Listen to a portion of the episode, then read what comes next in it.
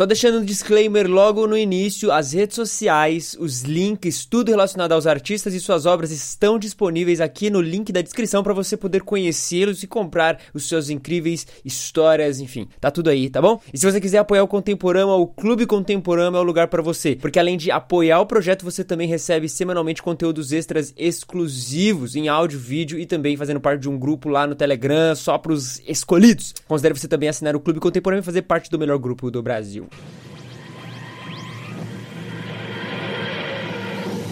Fear is the mind game. Com grandes poderes, vem grandes responsabilidades.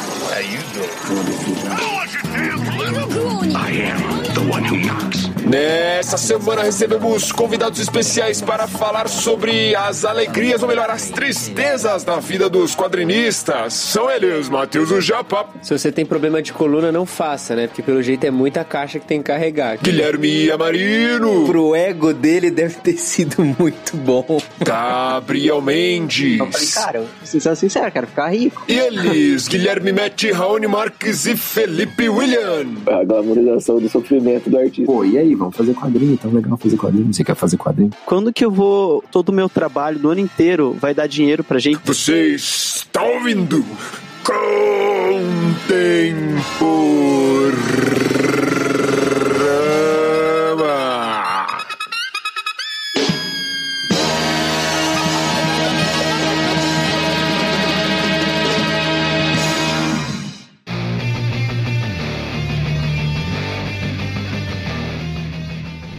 É isso! Nos reunimos mais uma semana aqui no Contemporama. Dessa vez, galera, com convidados mais especiais, com pessoas, cara, especiais assim também, no sentido de compreensão do assunto. Gabriel Mendes, que bancada a gente tem hoje, hein? Achei que você ia falar, ó, o especial é o Não, Gabriel. não, ainda você é especial só no meu Isso coração. Pro ego mas- dele deve ter sido muito bom.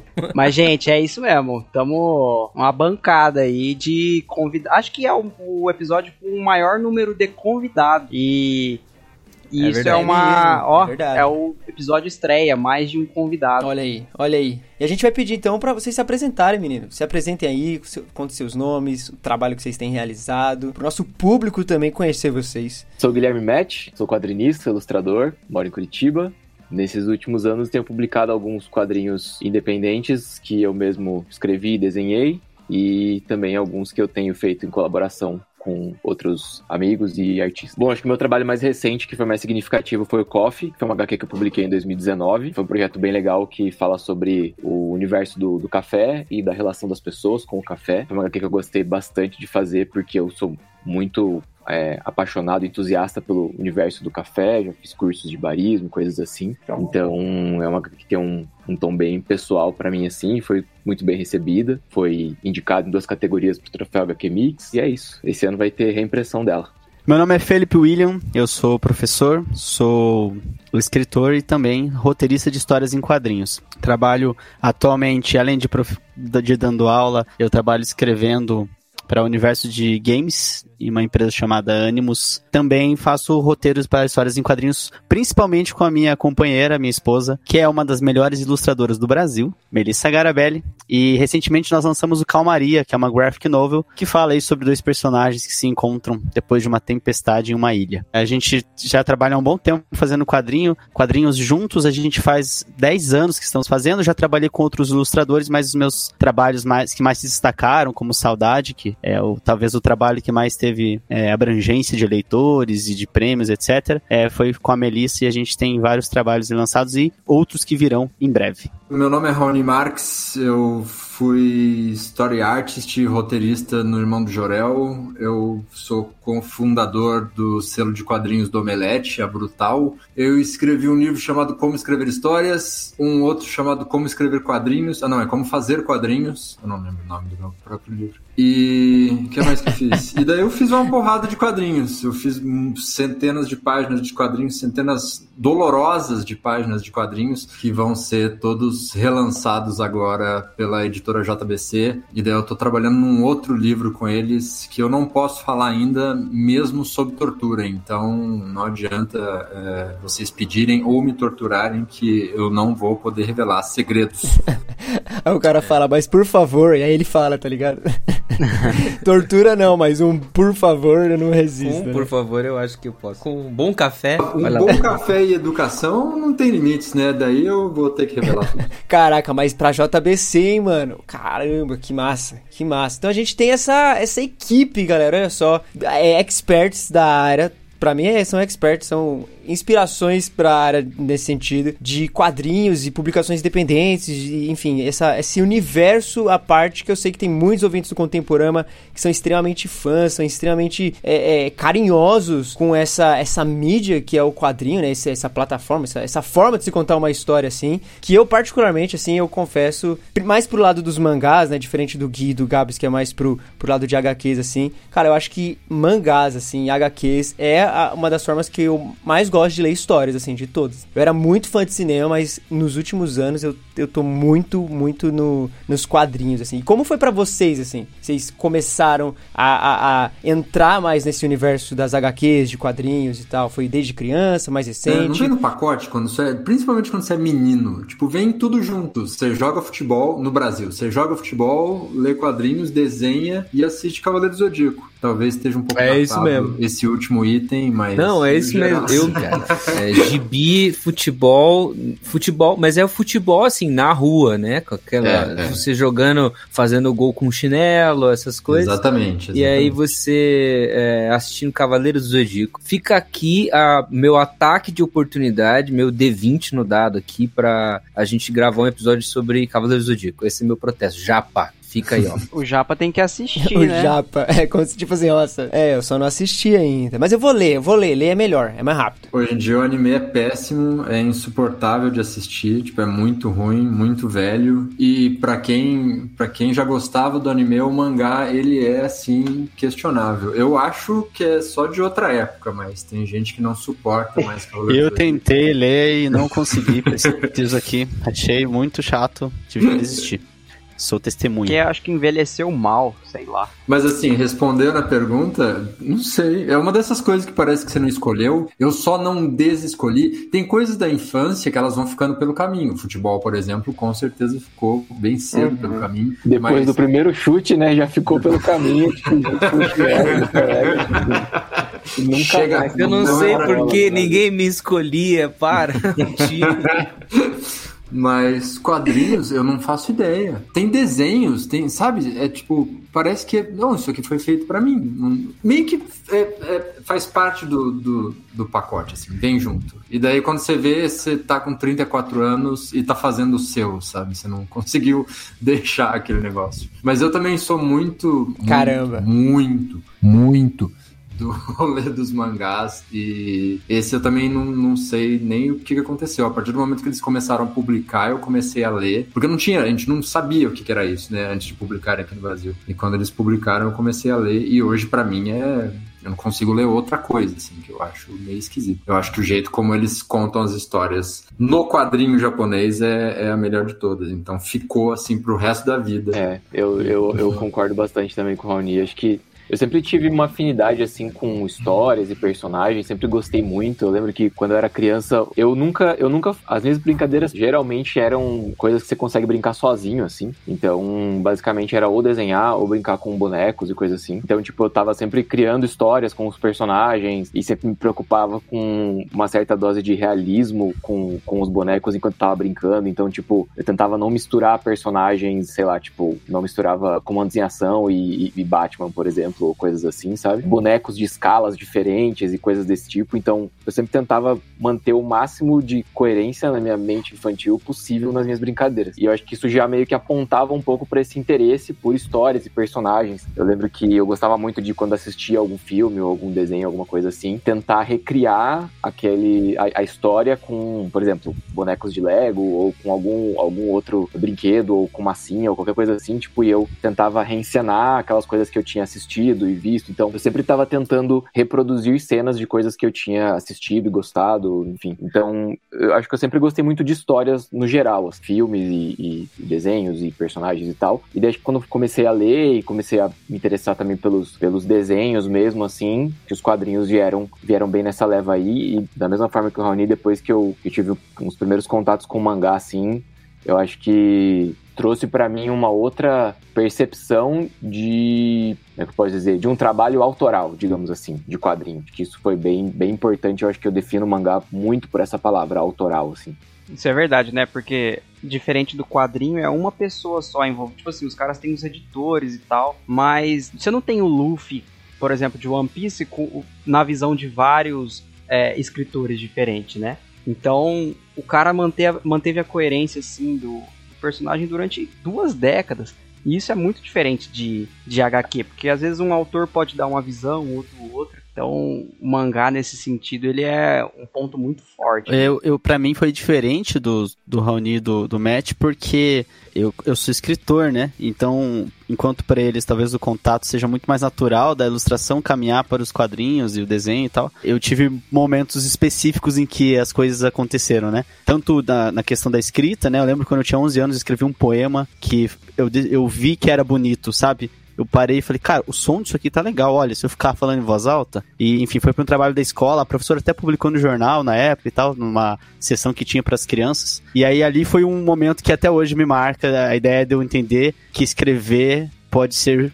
trazer beleza para as coisas, né? E aí, nos quadrinhos, eu sempre gostei, sempre li, né? eu sou também, assim como eles, né? Isso a gente tem em comum, é a ideia de que as narrativas fizeram parte da vida o tempo todo, né? Eu sempre fui apaixonado por cinema, por livros no geral. Na adolescência, meu exercício com a minha irmã, ela ficava mudando o canal, assim, eu tinha que adivinhar pelo som que, que era, qual filme era, esse tipo de coisa. Assim. Então eu sempre gostei muito de narrativas no geral. E livros também, sempre tive livros. Até hoje eu tenho os livros que eu ganhei da minha avó quando eu tinha 9 anos, 10 anos. Mas dos quadrinhos, é, a gente montou um grupo aqui na nossa cidade, em Ponta Grossa, chamado Velociraptor Pirata. Eu, o Teodoro, o Alisson do Nascimento, a Lala, é, que é a Larissa e a Melissa, né, minha esposa, agora, né, mas na época não era. E a gente montou esse coletivo chamado Velociraptor Pirata, que era para produzir quadrinhos. A gente foi em um evento da Gibicon, que é agora a Bienal de Quadrinhos de Curitiba, ficou apaixonado, ficou encantado e falou que queria fazer também. E aí teve um desafio de na internet que era o Mini Comic Day, que você tinha produzido um quadrinho por um dia. E eu já escrevia, né?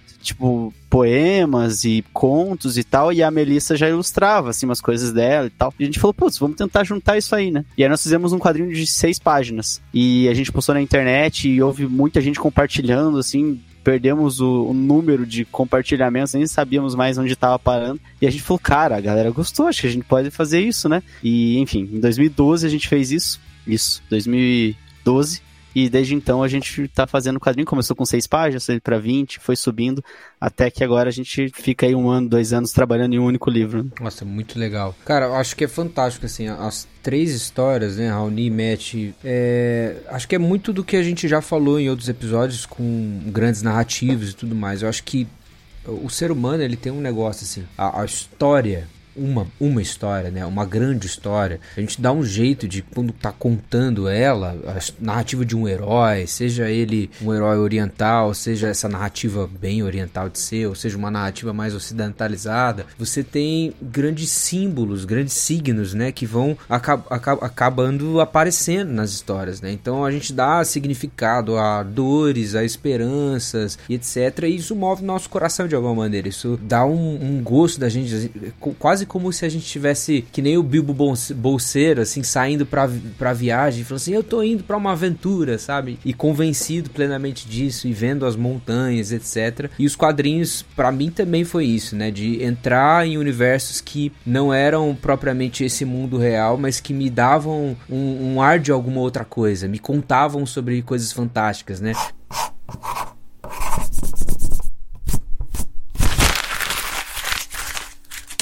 Que, que movimentou vocês de sair de um consumidor de quadrinhos, de alguém que gosta daquilo, de alguém que é, faz é, simplesmente assim, eu vou lá, compro um quadrinho ou gosto de, de disso, para finalmente produzir o seu primeiro trabalho, sabe? Acho que de nós, nós três aqui, acho que eu fui que começou a fazer quadrinho mais cedo, assim. Eu comecei, eu comecei a fazer quadrinhos e tipo, publicar fanzines, assim, quando eu tava na escola ainda, na oitava série. Isso foi, sei lá, em 1999, 2000, assim. Bem, uma época bem próxima ali de quando, inclusive, a gente tava falando agora dos mangás, né? De quando a JBC começou a publicar, tipo, é, Sakura Card Captor, Samurai X e outros mangás desse tipo aqui no Brasil. A Conde tava publicando Dragon Ball, Cavaleiro Zodíaco e tal. Ou É, seja, faz 20 anos. tipo isso. O cara tá fazendo quadrinhos faz 20 anos. Pois é. E olha que ele nem é tão velho, cara. É, mas tipo, assim, eu lembro que eu lembro que eu sempre gostei muito de, de desenhar. Eu não- nunca fui um, um- Quando era criança, assim, eu não era um bom desenhista, mas eu gostava bastante de desenhar, e como eu falei que eu, eu era uma criança que gostava muito de atividades que eu poderia brincar e fazer sozinho, às vezes sozinho. É, desenhar era uma coisa que eu gostava muito, porque só precisava de papel e lápis ali, e ficava muito tempo entretido naquela, naquela atividade. Desde pequeno, muitos desenhos meus eram cenas já, né? Minha mãe tem desenhos meus de quando era criancinha ano- anotado atrás no verso. Eu contava pra ela o que estava desenhado ali. Então, já tem algumas é, cenas que eu elaborava e desenhava quando era criança e ela anotava atrás, tipo, ah, esse personagem está fazendo isso, esse aqui está caindo e o outro vai buscá-lo e alguma coisa. É, a gente tá falando sobre o negócio dos esportes, né? No meu caso era basquete. Meu tio era treinador de basquete, então eu sempre gostei muito de basquete desde criança. E eu, e eu treinava basquete quando tava na época da escola, assim, num clube. E aí surgiu a oportunidade de fazer um curso de quadrinhos. É, eu já tinha tentado fazer curso de desenho algumas vezes e nunca tinha conseguido me adaptar com a metodologia e, e os professores diziam que eu não, não conseguia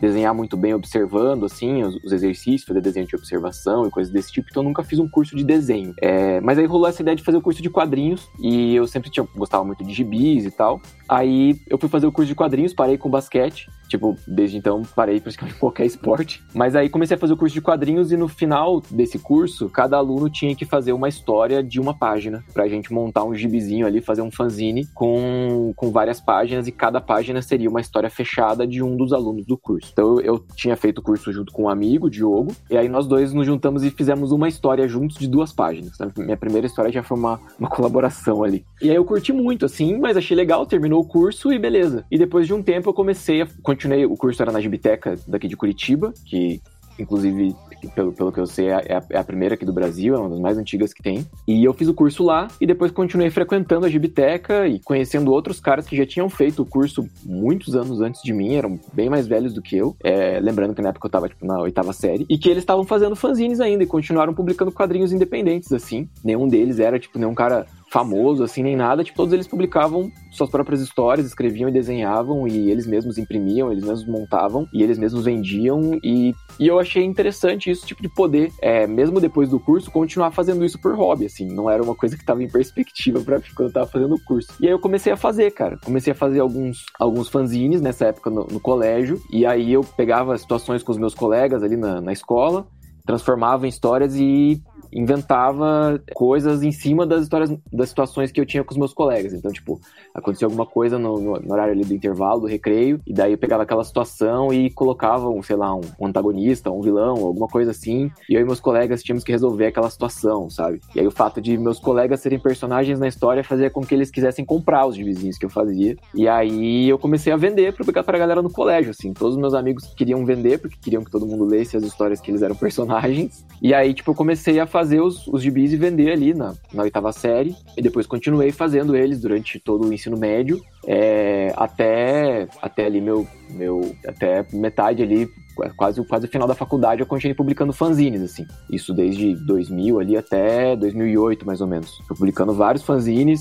E daí, lógico, comecei no colégio ali, mas depois comecei a ir para alguns eventos, algumas feiras que a gente tinha de, de, de fanzines, de quadrinhos independentes que a gente tinha aqui em Curitiba. É, depois, em 2000 e 2002, 2003, eu participei do, do primeiro Anime Encontro, que era um evento de anime e mangá que tinha aqui em Curitiba, e daí tinha uma, um espaço onde os, os fanzineiros né, podiam levar lá seus, seus quadrinhos, seus mangás para vender, então a gente ia lá e vendia. E daí em 2004 foi a primeira vez pro Anime Friends, em São Paulo, uhum. é, que daí mudou tipo, tudo para mim, assim, foi a primeira vez que eu, sei lá, viajei numa caravana sozinho, tipo, com, com outras pessoas da, da, minha idade, assim, e fui lá vender sozinho minhas coisas, tipo, sabe, num outro, num outro rolê, assim, longe da minha casa tal. Uma experiência bem interessante. Mas aí eu comecei, continuei vendendo, criando minhas histórias. Nessa época eu já tava com uma influência bem mais forte de mangá mesmo, por conta daquilo que eu, que eu falei até agora há pouco. E aí em 2008 eu parei, assim, de, de, de fazer quadrinhos, parei de publicar os fanzines e tal, comecei a focar mais na ilustração publicitária, e aí mais, mais pra frente eu retomo contando como é que foi o retorno aí do, dos quadrinhos na minha vida, que coincide um pouco com a época que eu conheci o Raoni e o Felipe. Conhecida Ah, como Era de Ouro. Eu contei um pouco de como foi ali, né? É, meu processo com a Mel. Mas eu sempre tive esse interesse em contar histórias, né? Tanto que quando a gente fez o nosso primeiro quadrinho, eu já tinha alguns poemas, crônicas e contos publicados em antologias da minha cidade. Esses editais que eles abrem, né? Ó, um edital de para você concorrer com contos e crônicas e tal. Como eu queria muito contar, escrever e tal, eu já tinha publicado algumas coisas nesse sentido. Claro, morro de vergonha, não mostro pra ninguém, nego se, se me perguntarem que é meu, porque eu ainda era muito adolescente para ter prática de escrita e, enfim, uma dicção própria e tal. Era mais uma cópia do que eu gostava. Daí os quadrinhos foi meio que, quando a gente fez esse primeiro quadrinho, a gente falou, olha, a gente tem mais histórias para contar, né? Tipo, foi um experimento que a gente fez, pegamos um poema, adaptamos para quadrinho, e a gente, desde então, a gente tem muitos esboços de história, né? Porque aí quando você começa a perceber o potencial da, da linguagem, é, olha, quadrinho dá para fazer isso, que é, na literatura é impossível se fazer, ou no cinema é impossível. Enfim, é uma linguagem muito própria. E aí, quando você começa a se dar conta disso, para quem gosta de contar histórias, é um negócio meio natural também. Né? Tipo, ó, pera lá. Isso aqui, eu colocar um narrador nesse local, descrevendo algo que talvez o personagem esteja pensando, ao mesmo tempo que o personagem está interagindo com outras pessoas, eu não tenho como fazer isso ao mesmo tempo no texto verbal. Ali eu tenho outras possibilidades, né? Enfim, explorar essa linguagem é, é muito legal e quando você começa a fazer e se você gosta, pô, o negócio é, é de explodir a cabeça e você não quer parar nunca, né?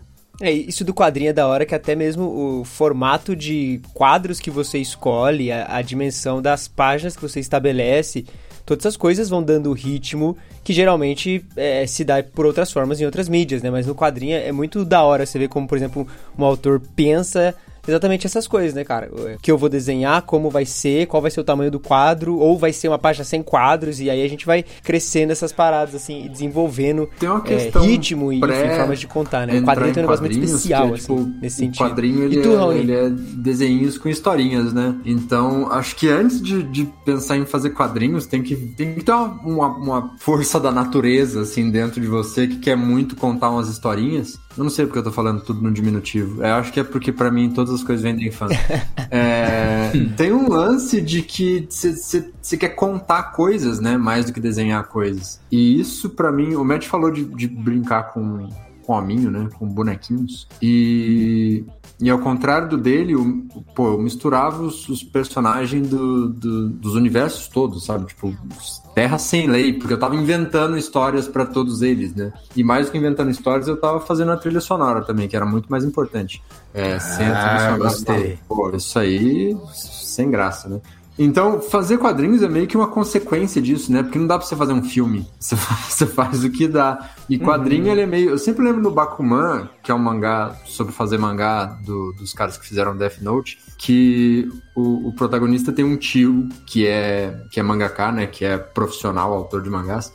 E ele fala que começou a fazer mangá porque era barato. Tipo, ele podia comprar as coisas, era tranquilo. Eu fiquei, tipo, esse é, o, esse é a melhor justificativa de todas. Que é, é muito acessível. Tipo, é um lance muito fácil de fazer. Então ele te dá. Ele te abre muitas portas para você se expressar nessa, nessa junção de, de história e de, de palavra e imagem, sabe? Eu formei em cinema e uma das primeiras coisas que você aprende na faculdade é que você não vai fazer nada, né? que é impossível.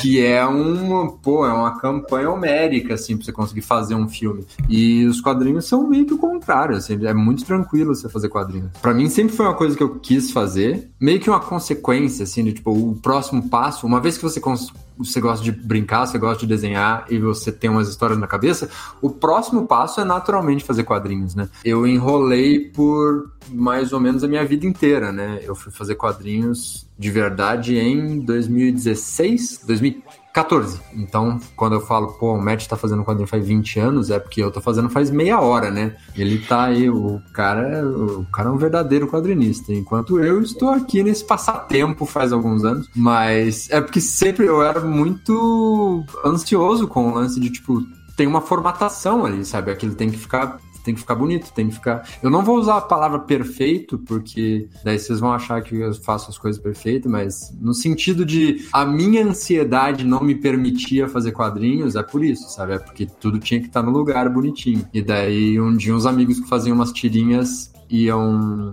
iam pra pra Gibicon, né? A já citada, a supracitada Gibicon, que virou a como chama? A Bienal de Quadrinhos de Curitiba, que é um nome muito pior, uma crítica que eu não deixo de fazer em nenhuma ocasião, que é esse, esse evento é citado.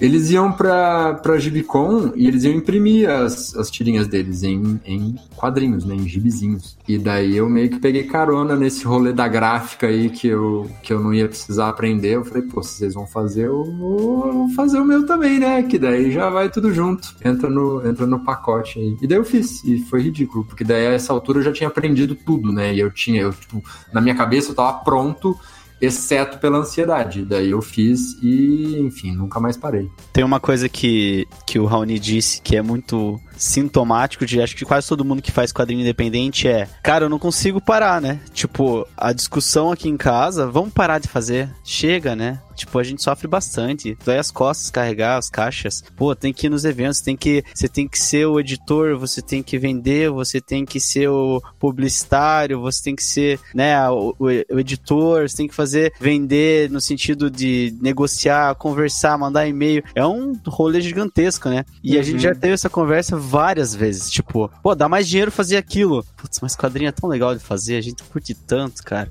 Será que vale a pena também? A gente ia ganhar uma grana naquilo, mas, porra, é legal fazer, né? E aí a gente fica insistindo, né? Dando murro em ponto de faca, né? Tem até uma tirinha do, do Caio Oliveira, que é. Ele falou assim: beleza, falaram que eu não ia ganhar dinheiro com quadrinho, né? Continua socando. conheço, conheço essa. E dolorosamente é, me identifico. Vocês acabam sendo tudo, né, mano? Tipo, acabam fazendo.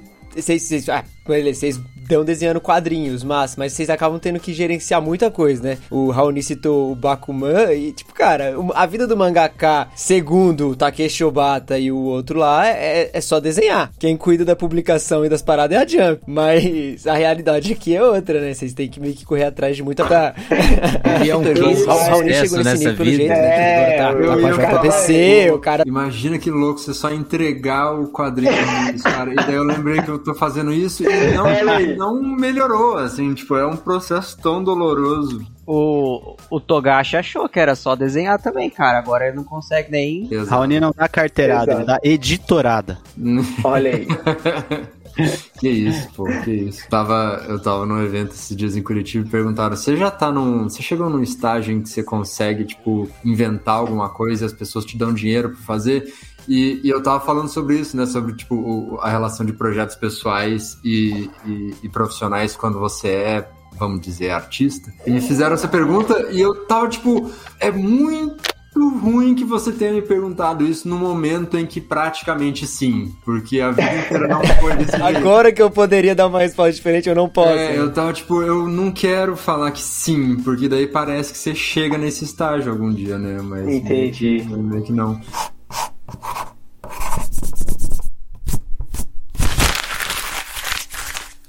O lance de, de parar de fazer quadrinhos é muito doido. Eu sei que pô, o Felipe puxou um, um, negócio. O Felipe puxou a primeira das dores aí, né? E daí o assunto vira esse pelo resto do podcast. Eu não sei se alguém tava querendo ouvir coisas assim otimistas, mas daqui pra frente é só lamúria do. Choro e ranger de dentro. O cara que tava tipo, cara, vou anotar aqui o passo a passo, né? Tô aspirante a desenhista, o cara já tá tipo, não, Isso aqui começou sendo um quadrinho Turma da Mônica, um quadrinho HQ Marvel. Vai virar um Boa Noite Pum Pum do Inio Asano, a gente chorando aqui. Virou Chabotê aqui. Agora é o Junji Ito, vocês não estão ligados. Ah, é bravo. É o Inio Asano, né?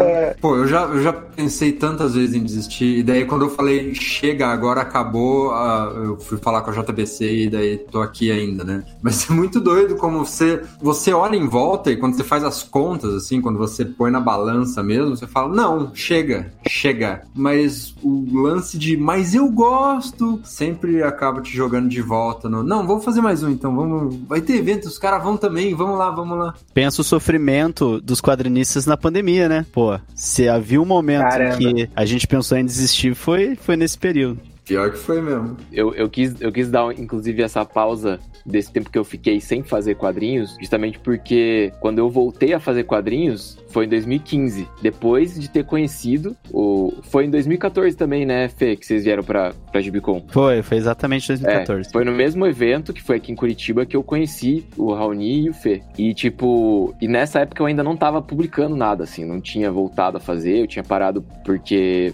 enfim, eu, eu tava querendo me dedicar mais à ilustração, né? Porque eu tava trabalhando em publicidade e tal. Então, para mim, tava pensando assim, é, financeiramente, tava compensando mais. Eu achava que é, não tinha muito mais histórias que eu gostaria de contar, assim, que fosse interessante pra galera ler. Na época, eu tava muito acostumado com a ideia de fazer, tipo, fanzines lá, os mangás que eu fazia eram todos em série, né? Então, tipo, publicava vários capítulos mais curtos, assim, é, e depois lançava uma edição de fanzine, tipo, com várias páginas. Então, tipo, esse modelo não tava funcionando e eu meio que desanimei, assim, de fazer e tinha parado com isso. Mas aí depois, quando começaram a ter esses eventos, é, que daí teve a, a, a, a Gibicon aqui em Curitiba, tiveram algumas edições, né, da Gibicon aqui em Curitiba e depois até em, em, em 2000 e 2014 também foi o ano de estreia da CXP. Foi gente, tipo assim, indo nesses eventos e vendo como é que, né, conhecendo outros caras estavam fazendo quadrinhos, tipo, agora, assim, eu tava falando, cara, tipo, que legal esse rolê, sabe? Que acho que eu quero voltar a fazer essa parada. E aí em 2015 eu voltei. Voltei a, a, a, publicar de novo, tipo, pensando daí em histórias fechadas, em outro, outro modelo, né, de fazer, outro, até outro esquema para produção mesmo, assim, tipo, pensando em, em, em, questão de gráfica e tudo, tipo, na época que eu fazia lá no colégio, a gente, a gente lia, tinha que montar os, os as páginas é, espelhadas, montar, tipo, uma, uma matriz que a gente chamava, né, tipo assim, tinha uma cópia específica que você fazia todas as folhas ali no frente e verso já certinhas, porque daí o cara ia é, tirar xerox daquelas folhas frente e verso e depois você levava para casa, dobrava, grampeava e daí levava para vender, sabe? Hoje em dia você monta os arquivos ali, tipo, sei lá, um PDF ou no InDesign, alguma coisa assim, consegue fazer toda a paginação já automática, é, manda pra gráfica, tipo, e os caras imprimem, já montam, encadernam, fazem tudo assim, tipo. Então era um processo bem diferente, assim, até a cena dos eventos mesmo tinha mudado muito tal. Então foi bem interessante voltar também a, a, a publicar, tipo, com essa, com esses, com esses outros desafios mesmo de, de, da cena de publicação atual, assim.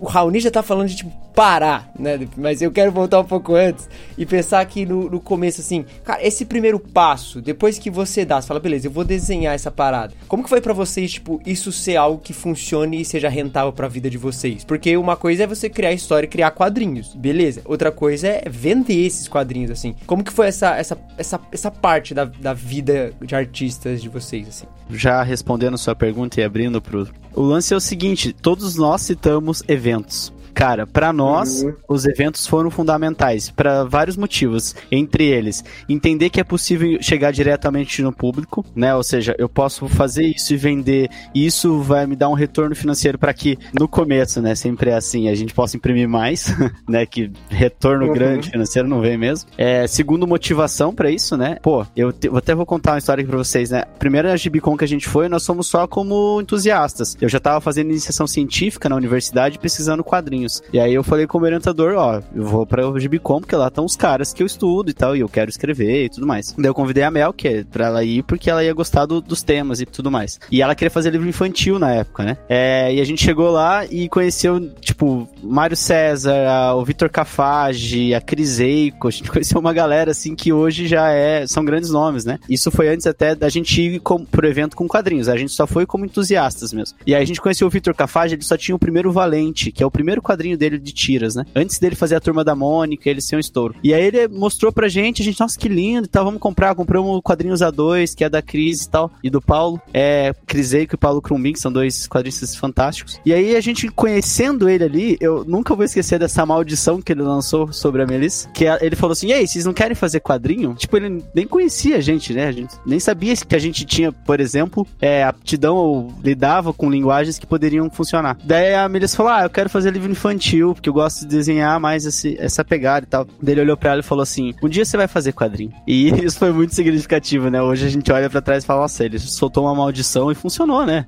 Quem Pô, falou isso foi tá... o Crumbinho ou, ou Não, foi o, o Vitor Cafage. Ele falou, um dia você vai fazer quadrinho. E hoje a gente tá se esforçando aí, tá tentando, né? Mas os eventos foram fundamentais nesse sentido, para vários aspectos. Entender que existe um mercado possível, que naquela época, eu acho que o Raoni falou brincando, mas é real. Teve uma época aí que foi a fase de ouro, porque todo mundo começou a vamos fazer, vamos fazer, vamos fazer, foi crescendo, crescendo. E, enfim, foi um estouro muito grande, né? A gente tava no FIC 2013, que foi um anúncio das primeiras Graphic MSP, e foi muito emocionante, assim, muito choro mesmo, de todo mundo, parecia divulgando os filmes da Marvel, sabe? Quando rola na Comic Con San Diego galera assim, tipo, ah, gritando e tal. E ali a gente viu, pô, é, tem gente que tá sendo, tá se destacando. É, é possível fazer quadrinhos para vender, né? E, enfim, acho que os eventos têm um papel fundamental. Por menores, talvez os colegas aí possam dizer também e ampliar esse começo que eu trouxe aí. É que você não tem noção do tamanho dessa pergunta, né?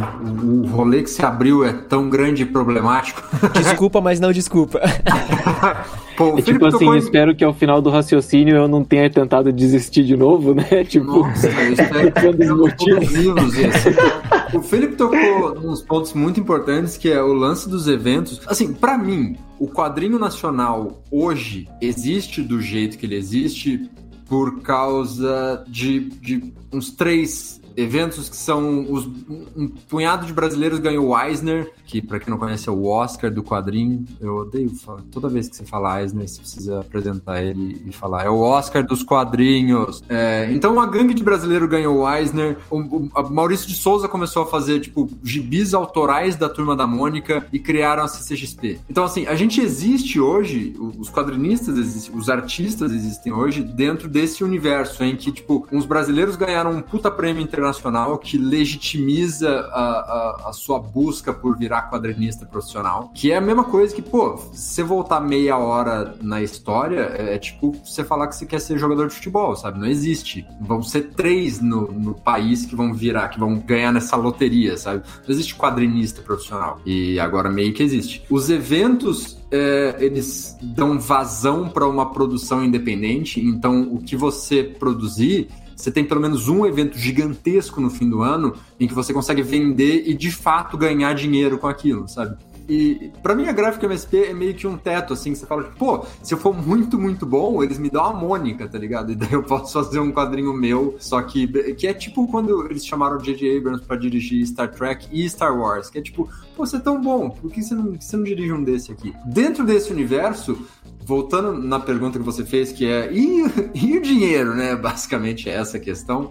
Apesar de tudo isso que eu falei, o, o, dinheiro meio que ele não existe, ele é meio elusivo, assim, nesse sentido, de que, como eu falei, não existe profissão quadrinista, sabe? Assim como não existe a indústria quadrinho, existe o mercado quadrinho e existe a mão de obra quadrinho, mas não existe um, um sistema em que não existe carreira em que você vai, tipo, um dia eu vou virar, vou ser quadrinista, vai ser muito foda, vou sustentar minha família inteira etc. De novo, lembrando que eu tô num momento em que talvez estejam me pagando para fazer quadrinhos, mas não é sempre assim. É, o lance é que o Felipe tocou nesse outro, nessa outra questão que é, é muito sofrido fazer quadrinho, você tem que carregar caixa, você fala, puta, chega, é, tem que ir para evento etc. Também eu acho que a gente falou de alguns pontos a esse respeito, mas falta dar um panorama geral. O Matt acabou de falar sobre como ele fazia quadrinhos, em que ele tinha que planejar qual era o frente e verso da página, porque o quadrinho está sendo impresso no Xerox. Ele está indo num lugar que faz cópias em preto e branco das folhas que ele levou, e daí ele grampeia isso em casa e esse é o quadrinho. Então, partindo daí, o, o, a profissão de quadrinista que a gente tem, independente, é de, de, como a gente falou, né? De ser todas as coisas, de cumprir todas as funções. Então isso envolve não só você querer fazer um quadrinho, conseguir fazer um quadrinho, mas você cuidar das questões, eu ia falar produtivas, mas não é essa a palavra, né? Mas das questões práticas de eu, eu preciso arrumar um orçamento com uma gráfica, pensar quantas cópias eu quero fazer, pensar se eu quero fazer isso preto, branco e colorido, quanto vai custar, quantas cópias eu quero, para onde eu vou levar, onde eu espero vender isso, como eu espero vender isso isso? Para quem? É, você tá sendo o autor, o, o, editor e a editora, sabe? Que não são marido e mulher. Um é o cara que edita os quadrinhos, o outro é a empresa que manda os quadrinhos imprimirem. Então, é muito louco como não existe meio que um, um chão, assim, para você pisar e falar, pronto, e agora eu sou quadrinista. Ao mesmo tempo que você pode falar, eu sou quadrinista e pronto, a partir do momento que você fez um quadrinho você é quadrinista, você não tem um, um plano para dali em diante. Você tem um, um, de quadrinho em quadrinho eu vou sendo quadrinista, sabe? Então o lance de ganhar dinheiro, como o Felipe falou, a gente tem os eventos, né? E os eventos, principalmente pós-CCXP, eles. Eu acho que a CCXP tem um lance muito, muito importante de valorizar a Art Challenge, né? De valorizar esse lugar onde os quadrinhos apesar de ser quadrinistas, os quadrinistas também são feirantes, ele vai dar esse espaço para você vender os seus quadrinhos. E como o evento é muito grande, vai ter muita gente interessada naquilo. E de fato, de 2014 para 2015, a perspectiva das pessoas, do público em geral, de falar, pô, eu vim aqui para conhecer os caras que fazem quadrinhos e comprar direto deles, foi absurda, assim, a, a diferença de, de número de pessoas que sabia que isso acontecia, que aprenderam que existiam quadrinistas nacionais que estavam produzindo os próprios quadrinhos e você podia conversar com eles enquanto eles assinavam o quadrinho para você, sabe? E daí você ia ler uma obra de alguém que fez, tipo, do começo ao fim aquele negócio. E eu nem sei mais onde eu tô. Era tão grande é, a pergunta. É, eu acho que tem, tem algumas, algumas coisas que são bem importantes quando você pensa nisso, porque assim, quando eu, quando eu comecei a fazer os, os fanzines, a, a minha perspectiva ali era tipo, o, o, na verdade o trato que eu fiz com meu pai na época era tipo assim, olha, eu vou te ajudar no começo com as impressões aqui dos teus gibis e daí tipo assim, não vou mais te dar mesada, sabe? Então a ideia era que eu tinha que tipo pegar aquela ajuda dele para fazer as primeiras cópias e o que eu ganhasse eu tinha que administrar justamente para isso, para fazer mais cópias e tipo ter um dinheiro ainda para sei lá, poder alugar, um, alugar uma, um, uma fita ou tipo comprar um gibi, algum mangá, alguma coisa. Tipo assim, a, a minha perspectiva tipo assim, preciso ganhar dinheiro com isso era essa, mas já tinha essa ideia de tipo assim, eu preciso a partir disso aqui também ter dinheiro para imprimir a próxima, né? Porque a ideia era sempre tipo ter que fazer uma próxima, porque ainda mais nessa mentalidade de tipo da, da história em série, né? Tipo do quadrinho em série, seja de quadrinho norte-americano, seja do mangá, enfim, você tem essa ideia tipo, não, você fez aquela semana que vem, tipo, meus colegas estavam perguntando, e aí, qual que é o próximo gibi que você vai fazer, sabe? Porque sei lá, eles leram aquilo em cinco minutos. Então, tipo, calma, cara, eu demorei tipo um mês para fazer essa parada, sabe? E, e, e acho que até essa, essa noção do tempo que você vai estar tá gastando com aquilo. Tipo, às vezes a gente passa. Mano, tipo assim, essa última história que eu vou, se, se tudo der certo, se Deus quiser assim, permitir publicar, é, lançar lá no final do ano na Comic Con, eu tô trabalhando nela desde janeiro de 2020, sabe? Tipo, vão ser três anos que eu tô trabalhando nessa parada, tipo, digamos assim, de graça, sabe? Tipo, sem poder vender esse quadrinho, sem poder, tipo, lucrar com ele, tipo, e, e, e até a questão de você ver a parada pronta no final e saber, cara, isso aqui tá realmente legal, isso aqui ficou bom, sabe? Tipo, você passa muito tempo trabalhando, investindo tempo, investindo energia naquilo, sem ter essa garantia de, tipo assim, no final deu tudo certo e ficou, ficou legal, sabe? A história. É, eu acho que esse é um outro risco também que você tem. A maioria dos quadrinistas já deve ter se deparado com alguém, se, se é que não era a gente mesmo, essa pessoa, que, tipo, tava lá no evento desesperado porque você tinha feito sei lá quantas cópias da parada e não tava vendendo, sabe? Eu lembro que um dos primeiros Anime Friends que eu fui, é, tinha um cara falando que tinha tirado sei lá quantas mil cópias de um fanzine, sabe? Tipo, porque na gráfica ficava mais barato ele fazer, tipo, mil cópias. Mas assim, ele não tem, não tem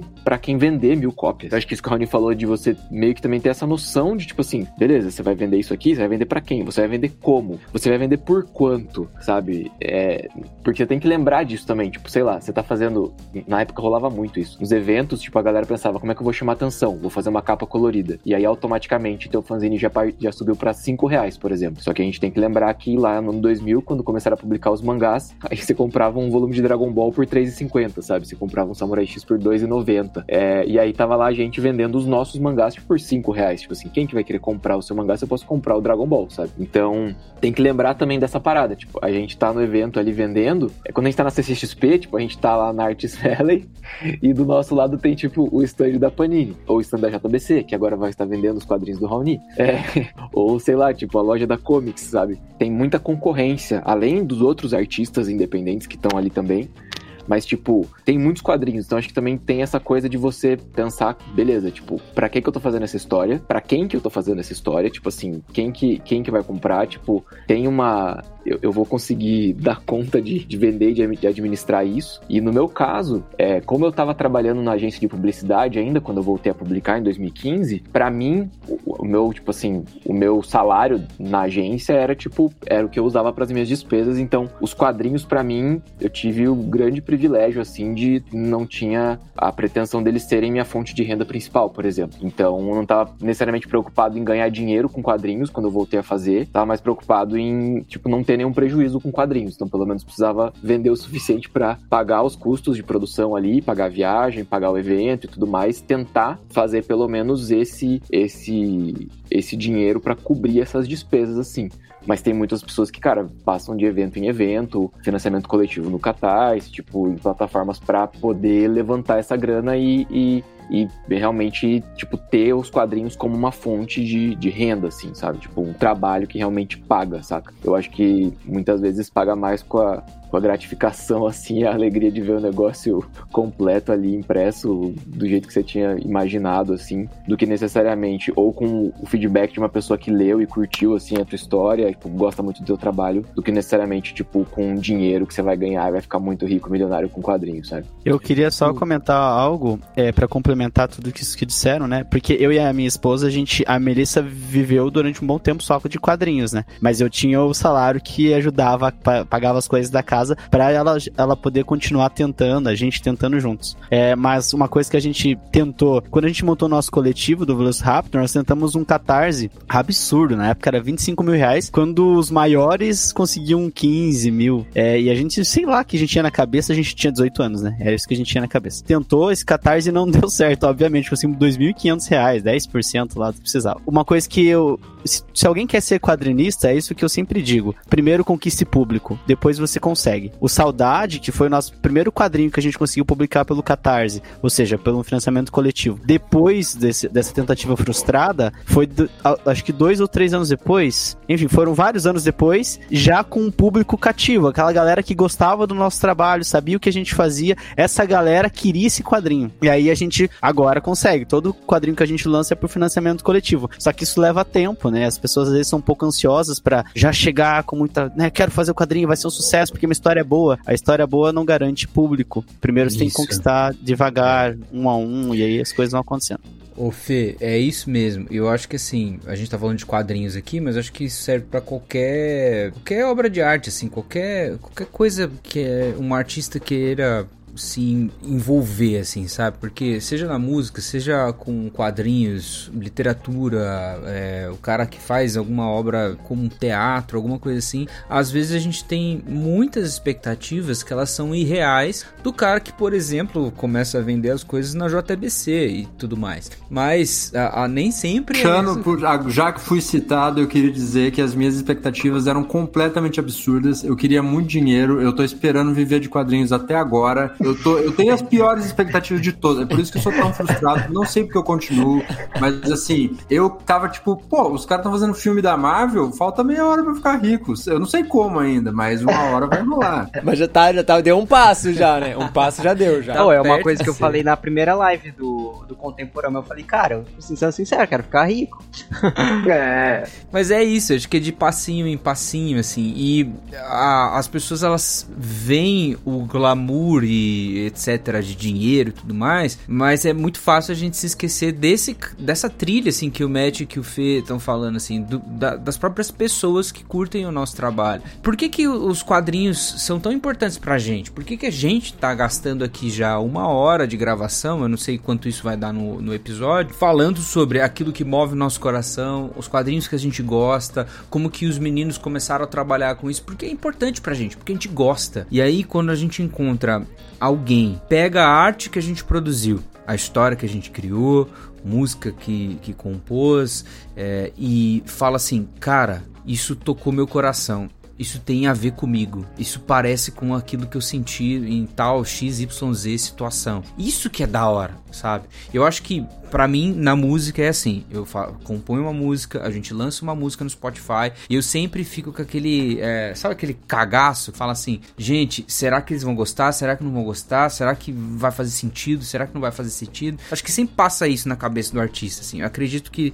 na cabeça de vocês, quando vocês botam um quadrinho pra, pra rodar, assim, seja num Artist Valley, seja na, na página, na internet, quando você coloca alguma coisa, seja quando você divulga no Instagram, acho que passa um pouco disso. Será que as pessoas vão é, entender, não só entender, mas será que a história que eu quis passar e essa história que eu vivi e tô colocando ali naquelas páginas, as pessoas vão, essa história vai reverberar para outras, assim? Aquilo, cara, acho que isso não há dinheiro no mundo. Eu sei que dinheiro talvez seja importante pra gente pagar nossas contas, mas acho que não há dinheiro do mundo que, que pague, sabe? É o famoso, isso aqui é legal mesmo ou eu tô maluco?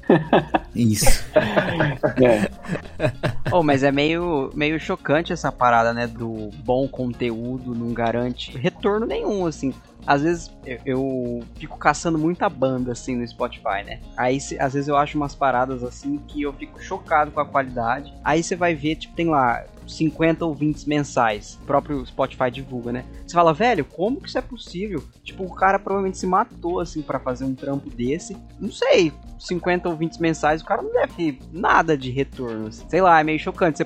Se você não garante teu público, você pode passar a vida inteira, assim, fazendo uma parada que, sim, realmente é muito boa mas que ninguém nunca vai, vai dar atenção. Ainda bem que hoje tem o Instagram aí para você divulgar. Né? Ah, é, tá, tá, valendo bem o Instagram. Tá ótimo pra, quem deseja. Tá distribuindo bem tá, o conteúdo. Tá é bem. Ainda bem que tem, tem programado. Ainda bem que tem. É, acho que é por isso que é importante é, calibrar né, o coração, a expectativa para aquilo que vai acontecer, assim, né? Tem que ser passo a passo. Eu lembro de uma vez na Gibicon, acho que a segunda Gibicon que a gente foi, a gente tava contando as moedinhas do evento, assim, quanto que já vendeu, sabe? Acho que os meninos, o Matt e o Rony devem ter passado por isso, certeza. De parar assim, deixa eu ver quanto que vendeu hoje, deixa eu calcular, ver se vai valer a pena e tal. E aí a Melissa pegou as moedas assim, daí tinha dado exatamente o valor, acho que faltava mais um dia pro evento, mas tinha dado o valor da mesa e da viagem, sabe? Então, tipo, ufa, né? Nossa, Pelo menos a nossa é a, a, viagem tá paga. Daí a Melissa, eu olhei pra ela, ela tava chorando, né? Daí eu falei que foi, Mel, a gente conseguiu, pelo menos pagou esse dela. falou: "Quando que eu vou todo o meu trabalho do ano inteiro vai dar dinheiro pra gente?" Tipo, ela tava tipo, eu não aguento mais, eu tô com dor nas costas, eu fico autografando, autografando, eu trabalho o ano inteiro pra gente chegar aqui e só pagar a nossa viagem. E esse eu... foi o nosso programa sobre quadrinhos, galera. Espero que vocês tenham gostado. Alegria.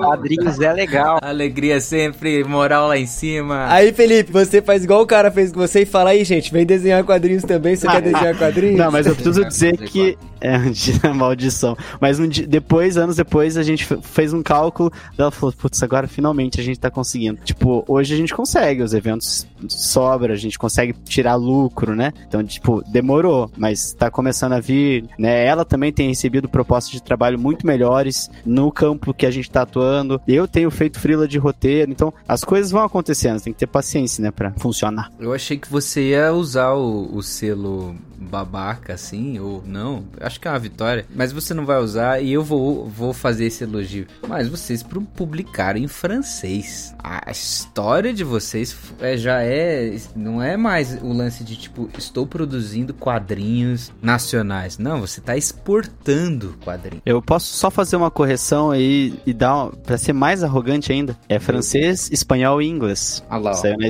na Espanha, né? Ah, Tem uma diferença bem legal, assim, de publicar para fora, porque a galera tem um, o lance do mercado. Eu tava falando com vocês agora sobre a ideia da, de você ter clientela, né? De você ter leitores. No Brasil, é, existe o mercado, né? E às vezes o mercado tá vinculado à região, né? Nós somos de Ponta Grossa, no Paraná, assim, interior, né? O nome da cidade já é engraçado. E a gente, tipo, não tá em um grande centro, às vezes não tem acesso a, a eventos, por exemplo, de forma contínua, né? A gente tem que ser a CCXP, um evento maior e tal, Bienal do Livro agora. Então a gente às vezes não consegue consegue chegar num público tão grande. Eu não consigo ah, deixar sempre na monstra os nossos quadrinhos e tudo mais. Só que lá fora, eles não sabem quem nós somos, eles não sabem de onde a gente é, né? Então, é meio que um negócio assim, quando a gente for, conseguiu na agência que nos representa, foi meio tipo, ah, a, gente, a galera amou aqui, a gente vai publicar na França, foi o primeiro, primeiro editor que quis, a Espanha agora também quer, e, e aí começa a vir contratos de, de tipo exclusividade, a gente quer todo o livro que vocês publicarem, primeiro manda pra gente, esse tipo de coisa. E isso foi bem legal, assim. Eu acho que foi prim... ali, acho que os, os, prêmios já tinham dado esse, essa coisa do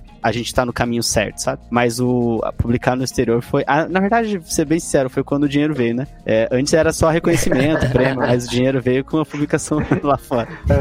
Posso te pagar com reconhecimento? Aí vai lá e posta uma fotinha com você, né? Tipo isso. E eu não. é, parece piada, mas é isso mesmo, né? É o que eu- às vezes é o que oferece.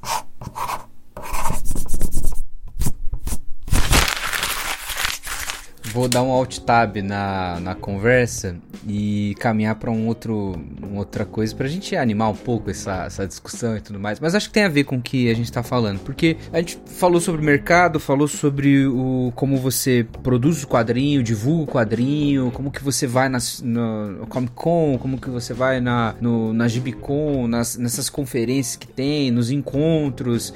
Bienal do Livro, etc. Mas acho que tem um- uma coisa conceitual que eu acho que dá pra vocês falarem, que é o seguinte: como é que é esse negócio de você escolher, decidir ah, o tipo de traço que você vai ter, o tipo de arte que você vai ter, o tipo de história que você contar? Como é que você faz isso? Como é que pra vocês foi isso? Olha, eu gosto desse tipo de. Eu, eu consumo mangá, eu consumo Marvel, eu consumo Chabotê, eu consumo esses os quadrinhos do Conan, eu gosto de gibi mais escrachado, e eu vou usar esse tipo de arte com aquele tipo de, de história, esse tipo de roteiro com esse traço. Como é que foi pra você, para vocês todos assim, escolher o tipo de arte ideal pra casar com esse tipo de história que vocês querem contar? Pô, eu não sei. Minha, minha frase favorita pra, pra. Como que foi juntar essas coisas? É quando perguntaram pra Malu Magalhães por que, que ela faz música em inglês e ela falou sai assim. Pô, perfeito, né? Eu não sei. Saiu assim. Eu sentei pra fazer e foi assim que. Aí tem, tem uma parada, acho que também de referência, né? Influência, assim. Não sei, por exemplo, eu, eu vendo os seus traços, assim, há muita referência de shonen de batalha, até na própria composição que você faz. E a, Eu a- não sei do que a- você tá falando. Character design será um pouco, mas há, há muita referência. Eu tava até conversando com o Gui, assim, hoje de manhã, assim. É, até o match um pouco nessa parada, um, pouco mangá, mas um pouco mais realista, sempre me lembrou um pouco o Naoki Urasawa, assim. Que Urasawa tem esse traço mangá, mas um pouquinho realista, não tão convencional assim e tal. É, as referências realmente, tipo, cara, você começa na imitação e você vai moldando isso e vai fazendo isso ser uma parte sua também. Um agradecimento aqui, porque é, o, é um dos meus autores de mangá preferidos, então muito obrigado por essa comparação. Aí, Olha ó, aí. Olha só. Olha aí, Daí o cara fala assim, é, é, eu tava falando do Raoni. É tipo. Não, vai, tem, tem uma outra, tem uma outra citação maravilhosa que é eles entrevistaram o Tarantino uma vez sobre sobre Dunkirk, o filme do Nolan, e eles estavam falando sobre como Dunkirk é um filme que ele, o filme inteiro é como se fosse o terceiro ato de uma história, né? Então é só tipo a resolução, é só aquele momento de tipo, mano, fudeu tudo e agora como que a gente vai fazer? E o filme inteiro é dali pra resolução. E eles estavam discutindo isso, sabe? Como como que você faz? Como que você conta uma história desse jeito? Você não introduz os personagens, você não conta o que tá acontecendo, você só vai e, e começa no momento em que as coisas já estão rolando. E o Tarantino fala que ele acha, ele, ele acha mesmo, ele imagina que o Nolan primeiro pensou em como ele faria o filme desse jeito e depois começou a escrever, tá, uma vez que, que eu vou fazer assim, o que que acontece na primeira cena e na segunda, etc. Como que eu vou escrever? A partir do momento em que eu tenho essa noção de que é assim que eu vou contar a história. É, eu fiz umas coisas bizarramente diferentes, né? Então, eu fiz um quadrinho sobre um cachorro padeiro que quer ser lutador de boxe, eu fiz um, um quadrinho sobre dois samurais jogando tênis é, é, em cima do, tipo, baseado na final de Wimbledon de 1980. Eu fiz o, o já citado Delivery Nights, que é. A galera fala que é tipo. Que é tipo um iFood medieval, que eu achei que é a melhor descrição. Ele, ele- ninguém falou isso antes da pandemia, porque ele é velho já, né? Ele é de 2014. Mas é de um cara que entrega, tipo, é um cavaleiro entregando pizza e enfrentando um monstro no caminho. Então, pra mim, eu tenho. Eu sempre curti muito como o, o Kubrick, ele, cada filme que ele fez era, era um universo completamente. Era outro gênero, era outro, tipo. E agora a gente vai começar um negócio do zero, explorando coisas que eu não quis mexer ainda. Então, voltando, agora que eu já falei isso tudo, voltando pra essa pergunta, eu acho que o lance é. Eu tenho essa ideia que eu quero mexer agora. Uma vez que a ideia é essa, uma vez que a ideia é, pô, eu queria desenhar uns caras, tipo, brigando com vassoura, sei lá. Que referências eu vou usar pra contar essa história, sabe? É... Ah, outra coisa. O Kasparov, o jogador de xadrez, ele fala que, tipo, o grande jogador de xadrez, ele não, ele não tem um cérebro, tipo, preparado para jogar xadrez. O que ele sabe mais do que os outros é que ele conhece mais posições do que os outros jogadores, sabe? Ele já ele, ele tem mais experiência do que as outras pessoas. Ele já viu o tabuleiro naquela disposição em que ele sabe que ele vai fazer a partir dali. Então, o lance de o que referências entram no, no trabalho depende do trabalho e do que eu tô afim de fazer é, naquele momento. Então, o lance de, pô, que música que você tava ouvindo quando você dirigiu tal filme, sabe? Acaba influenciando o que, que o diretor vai, vai entregar no fim das contas. Uhum. Então, esse negócio de que não é só as coisas que eu gosto, mas que coisas que eu gosto que combinam com essa história que eu vou fazer uhum. agora. O lance é esse, o lance é eu tenho todos esses ingredientes aqui na dispensa, sabe? Pra receita que eu tô afim de inventar, é, o que será que vai bem aqui? Eu acho que a Rony tem uma parada legal sobre isso que eu acho que seria legal você comentar também. Era, era eu lembro que no, no, no Bem da Hora, a Rony fez várias. É, é, o Bem da Hora que são várias histórias curtas, né, Rony? E cada uma Sim. delas tem, tipo, variações no traço e no acabamento, assim, na estética que você usou para cada história. E tem uma outra parada que eu acho que é interessante também sobre quando você começou a fazer, porque nem, nem todos nós usamos a, as mesmas técnicas e ferramentas para fazer, né, os quadrinhos e tal. E eu lembro que tem uma história específica que acho que seria legal o Rony contar essa história que tipo ele começou a desenhar numa mídia e de repente tipo decidiu que ele ia desenhar em outra e daí começou a redesenhar toda a história. Tipo, refez algumas páginas do, do você tinha feito o primeiro capítulo já inteiro? Pô, não. qual que é esse? Não foi, não foi o Bada que você começou digital? Puto, Bada Bacon esse, nossa, nossa. Foi foi? Nossa, que tristeza. Tá, tem uma Porque outra obsessão. Tinha a ver com a viagem, não tinha? Sim, tem esse lance de. É que essa pô, é muito boa, conta aí. É, de, de usar materiais diferentes e tal. Também tem muito a ver com o estilo. Se a gente pensar em gêneros diferentes, igual eu falei o lance do Kubrick, se você quiser contar uma história de terror, você vai usar muito mais o traço do Junji Ito do que uhum. o do Garfield, sei lá.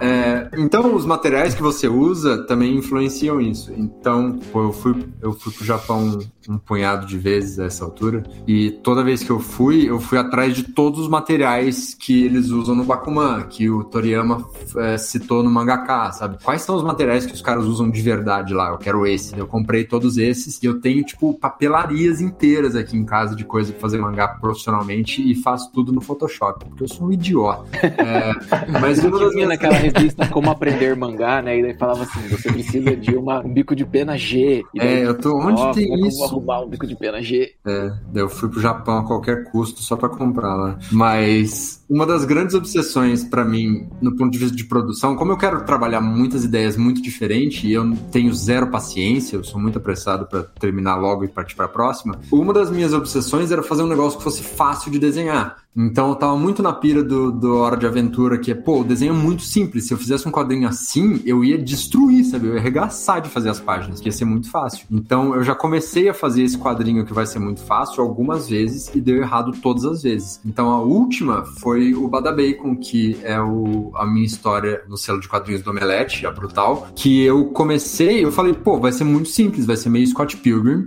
vai ser todo digital, vai ser, sabe, vai ser super redondinho. Já ia ser publicado com como é, webcomic, né? Tipo. E, e, isso, exatamente. Então, pô, eu pulei um milhão de processos uma vez que eu vou fazer isso direto no digital. Porque eu não tenho que fazer um esboço no papel, eu não tenho que passar isso a limpo, eu não tenho que escanear, eu não tenho que tratar essa imagem. Pô, faço um digital simplão, pá, vamos nessa. Daí eu fui pro Japão, de novo. E daí eu voltei com mais coisas pra fazer mangá. Então, o um capítulo. Tinham seis capítulos. Então, um sexto disso que eu já tava pronto, com esse traço simplão, vamos nessa, tá ótimo. Eu joguei fora e comecei a fazer tudo no papel. Então eu fiz tudo do pior jeito possível. Era para ser muito fácil de desenhar. E daí eu, tipo, não, não, não, vamos nessa, vamos fazer profissional, assim, igual os caras faz. E daí foi tudo os bicos de pena e tinta, e o cacete doeu a mão, foi péssimo. Mas assim, é, tem, tem, uma, tem uma satisfaçãozinha assim, no meio do caminho. Hoje eu sou muito eu sou muito, como que eu posso dizer? Pragmático? Eu não sei o que isso significa. Eu sou muito prático para, mano, vamos fazer isso no digital do jeito mais fácil possível, no programa que mais tiver funções para economizar meu tempo, mas, pô, como a gente falou muitas vezes, é um negócio que você pensa em desistir regularmente, porque dá muito trabalho. Mesmo assim, a parte maior fica tipo, pô, e aí, vamos fazer quadrinho, então legal fazer quadrinho, você quer fazer quadrinho?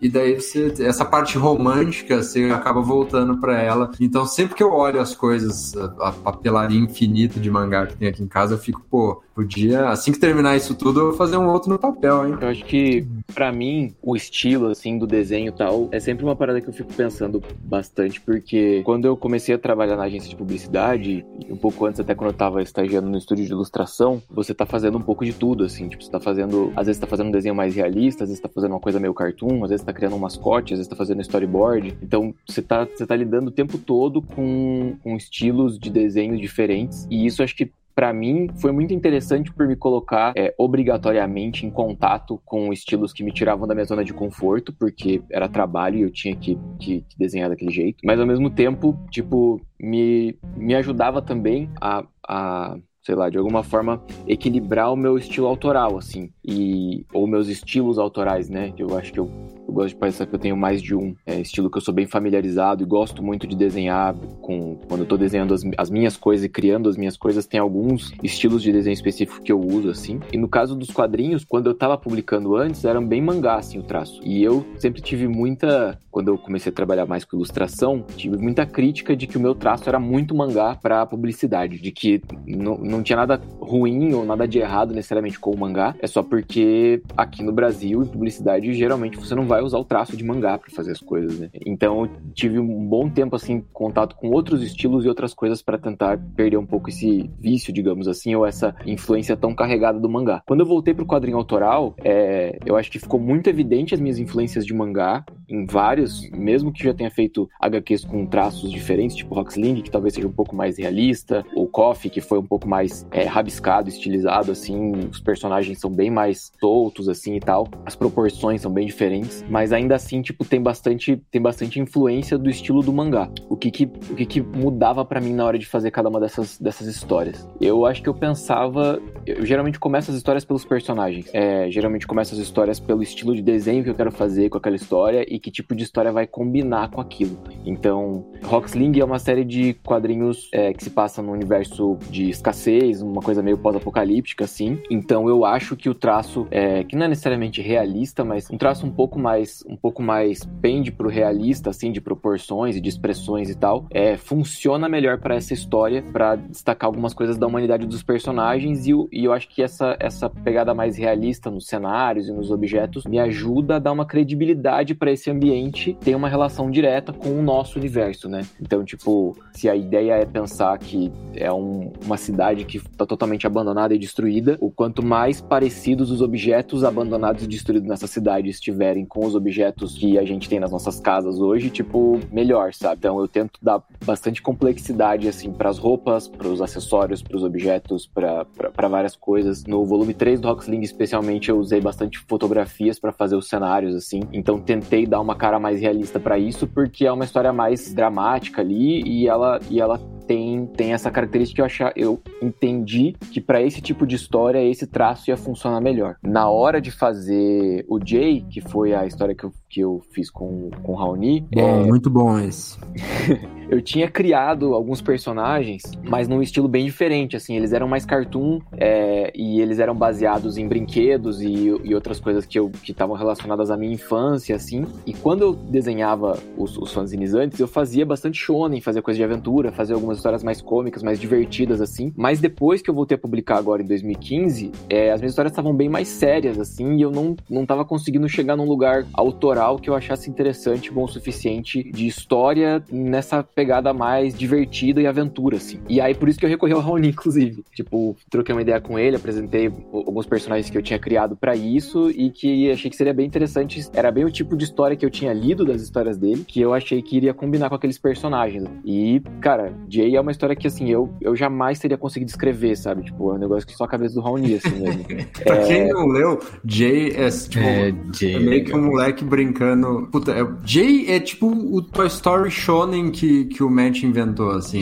Ele desenhou vários personagens que eram brinquedos e um personagem que era o menino dono dos brinquedos. Então o briefing era, tipo, o menino tá brincando com os brinquedos. Qual é a história? O que foi animal? Foi, tipo, ele literalmente me deu brinquedos e falou, tipo, o que que acontece? Foi ótimo. E tem a gangue do snowboard, que é da hora. Então, Mano, a essa gangue aí do é na conta do snowboard! Raoni. Coisa mais legal que tem na história é essa gangue. Porque, porque a gente misturou, né? Tipo, os personagens, então parte dos personagens eu que criei, mas tem outros que foi o Raoni quem criou, assim, na hora que ele tava fazendo. E todo o layout, a direção, digamos assim, se a gente for pensar numa história em quadrinhos, comparando com um filme, por exemplo, a direção, tipo assim, roteiro e direção são do Raoni, sabe? Tipo, todos os enquadramentos e qual que é o tamanho dos quadros e onde que vão essas falas e o que que tá aparecendo aqui, toda essa parte, tipo, foi ele quem, quem definiu, digamos assim. Ele que orientou tudo isso, fez todos os esboços das cenas e depois eu desenhei tudo no traço que eu tinha imaginado para os personagens. A gente trocou, né, várias figurinhas durante esse processo, assim, sobre qual que seria e tal. Mas aí, nesse caso, por exemplo, eu escolhi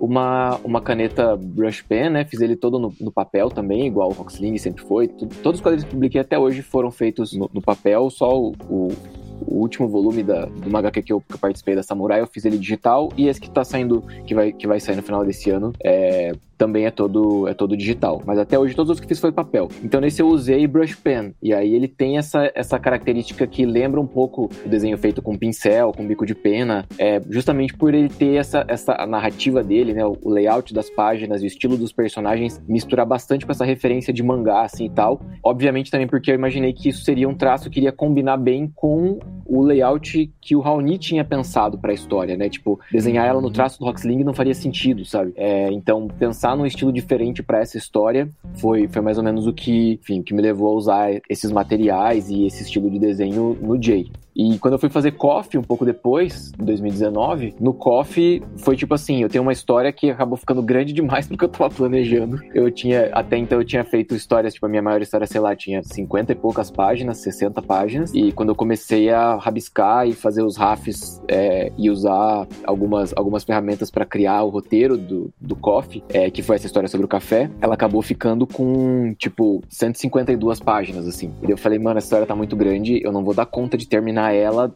com nenhum dos métodos que eu já usei até hoje, sabe? E tem uma coisa que eu gosto muito de fazer, que são sketches, assim, que são só esboços mesmo, desenhos que não são necessariamente finalizados, é, com, sei lá, com nanquim ou qualquer coisa assim. E eu gosto muito de fazer eles com esferográfica, com caneta tipo Bic, assim. E aí eu testei algumas páginas desenhando o Coffee com caneta esferográfica e eu gostei bastante do resultado, achei que conseguiu dar conta de um traço autoral que eu gostasse bastante, é, ao mesmo tempo que deu uma personalidade legal pros personagens ali da história, ele funcionava para retratar as coisas que eu precisava retratar ali na história, e eu conseguiria desenhar numa velocidade que usando, sei lá, digital ou né, desenhando no Photoshop, por exemplo, ou desenhando com, com, com nanquim e depois fazendo uma finalização com, com é, caneta pincel, alguma coisa assim, não teria tempo hábil de fazer, sabe? Então eu desenhei a história inteira usando caneta esferográfica, tipo, e depois uma outra caneta um pouco mais grossa para fazer alguns contornos e alguns destaques assim. E daí a finalização dela de preenchimento de cinza e letreiramento e tal é toda no, no computador. Mas eu desenhei ela toda, tipo, no, no na caneta esferográfica. Tem alguns timelapses disso, inclusive, lá no, no, meu Instagram. Assim, foi um processo muito, muito legal de desenhar a história inteira nessa estética, sabe? Tipo.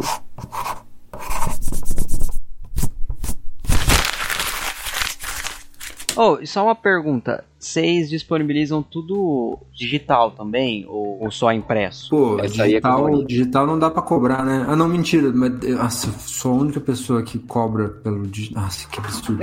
é... Mas, por exemplo, tipo assim, na, na Amazon, sei lá. Ah, é porque Cara, você essa é teria uma que pergunta Kindle, boa mesmo. Lá, né? É, como a gente estava falando de evento, né? Enquanto quadrinistas independentes, o evento é o rolê. E o evento só existe. Você precisa levar ele impresso e vender lá. Você é feirante de quadrinhos. Então ele precisa estar impresso. O digital, ele tem um lance. O, o quadrinho digital, a webcomic, ela tem uma cultura de ser grátis, assim. Então é o mesmo trabalho, só que você não vê um fim, assim, de, de vender aquilo, a menos que você, pô, e agora eu vou transformar isso num, num catarse ou eu vou pegar tudo para imprimir, etc. Só que é um negócio que você já leu, um negócio que já tá na internet de graça para todo mundo. Daí a gente fez, o, eu tô, tô pensando em todos os modelos que, que eu já trabalhei até hoje. Daí a gente fez o selo de quadrinhos, a gente fez a Brutal, que é o selo de quadrinhos do Omelete, e o plano era exatamente esse: a gente vai soltar de graça antes para todo mundo ler na internet, e depois a gente vai juntar tudo num livro gigante, todos são quatro, eram quatro títulos na época. Então, os seis capítulos de cada a gente vai juntar todas as histórias num livro grandão e vender no fim do ano na CCXP. Então esse era o outro modelo. É... Mas foi publicado o final das histórias lá antes de publicar online, não foi também uma coisa assim? Tipo.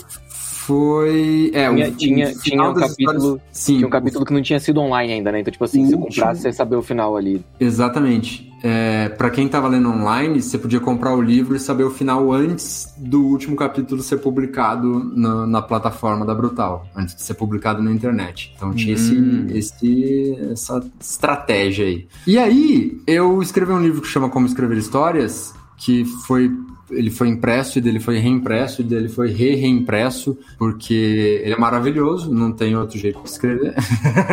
É, só que eu, nossa, eu tenho zero paciência. Esse lance do, do, do sofrimento do quadrinista de ser todas as coisas, aquilo que o Felipe falou de carregar as caixas, de imprimir, de, de fazer orçamento, de juntar dinheiro, de fazer catarse, de todas essas coisas, se você conseguir vender ele digital, você evita esse lance de pô, eu não vou dar o meu trabalho de graça e eu também não preciso carregar caixa ou esperar evento ou ficar anunciando isso o tempo inteiro. Então, esse e também não livro- preciso guardar essas caixas do que eu não vender, né? Nossa, Que é um não outro preciso problema guardar as caixas. Eu não preciso guardar, seja lá quantos volumes disso eu imprimir dentro da minha casa e deixar os- as pessoas que moram aqui malucas com isso. Esse livro, quando eu cansei de levar no correio, quando eu realmente. Porque minha, a minha esposa ela tem uma papelaria online, né? Então, o lance dela era tipo, pô, ela queria. Ela gostava muito dos produtos que ela fazia, essa era a pira, ela queria criar os produtos que ela não achava para vender. Mas, enquanto empresa, o lance dela era resolver essa questão de, tá, como que eu envio, quanto custa, qual é o melhor jeito, qual é o melhor preço, etc, etc, etc. Que é um lance que eu tenho zero paciência para resolver. Zero.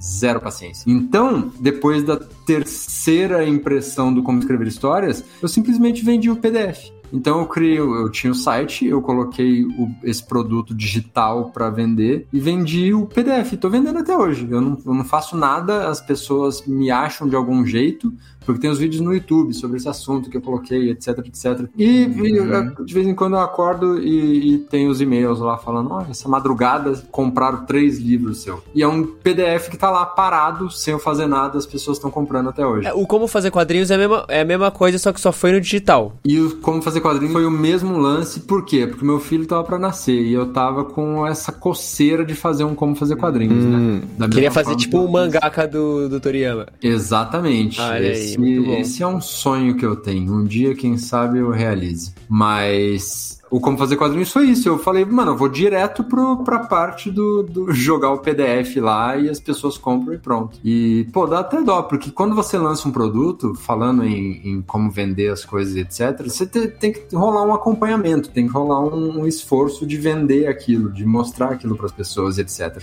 E eu me empolgo com todas as partes do processo, mas não tenho tempo para nenhuma. Então, assim, eu tenho mil ideias sobre como, como falar sobre as coisas que, que eu já fiz, sobre, sobre anunciar aquilo, etc. Mas eu já tô ocupado com a próxima ideia, então nunca dá para voltar. Então, como fazer quadrinhos foi isso. Eu terminei ele às vésperas do nascimento do meu filho, joguei ele, eu joguei, eu coloquei ele para vender quando eu tava no hospital, tipo, esperando pra, pra, tipo, tava rolando um trabalho de parto, eu no caminho, tipo, beleza, valendo, vai. E, e larguei ele assim, porque não ia ter tempo de, de fazer mais nada. E foi só o que aconteceu. Mas tem, tem, tem essa série de, de, de modelos, de caminhos Existe- aí vir pro mundo. Existe também o, o Kindle, né? Que, como da Amazon mesmo, como o Gabi citou. E tem a Social Comics também hoje, né? Que é uma plataforma para você colocar o seu quadrinho lá, eles te pagam uma porcentagem depois que de páginas lidas, eu ainda não, não me lembro muito bem. O fato é que eu só quero complementar isso que o Raoni disse. É, nessa ideia de que nós fazemos tudo, eu tô, sei lá, faz cinco meses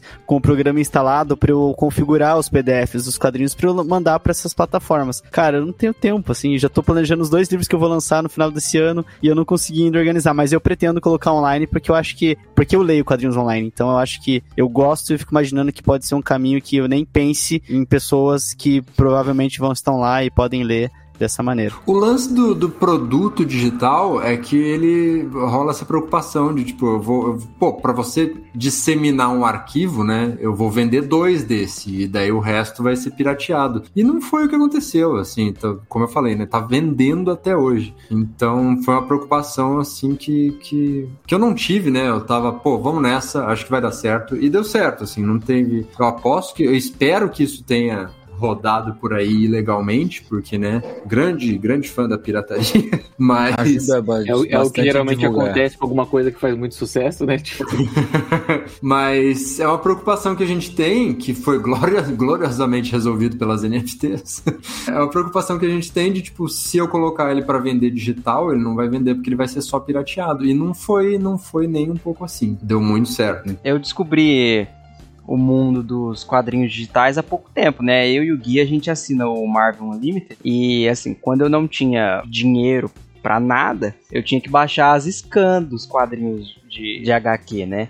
E, cara, era péssimo. Denúncia! É, o editor, corta essa frase. É, eu baixava scan, assim, usava o só quadrinho, sei lá. E, cara, tinha uns caras que, tipo, pegavam as scans, apagavam o balão no pente, sei lá, ou então só colocavam um quadradão branco por cima, escrevia em uma fonte, tipo, nada a ver de quadrinhos, assim, não tinha nada a ver com quadrinhos. Então, cara, era uma experiência muito péssima. Você, você perdia muito, assim, da leitura, né? Cara, ler digital, assim, é é, muito gostoso, muito gostoso. Eu ainda prefiro muito ter a, a, as versões físicas, assim, dos quadrinhos que eu gosto. Mas, cara, é, é, bem legal. Você poder dar zoom, assim, na arte, ela tá toda bonitinha, assim. É, é gostoso. Pô, e tem uma particularidade do quadrinho que é isso também, né? Eu já comprei quadrinho que eu li primeiro online, porque você ter na mão, assim, é outra experiência, né? Principalmente se a edição for bem pensada, com um papel legal, assim. É, às vezes você já leu online, mas, putz, é tão, tão legal ver aquela, aquela arte que você quer ter na mão também. E isso rola bastante no mercado de quadrinhos. É, é eu faço isso direto. Uh com Marvel Unlimited, com outros quadrinhos que você acaba lendo no, no Amazon, né?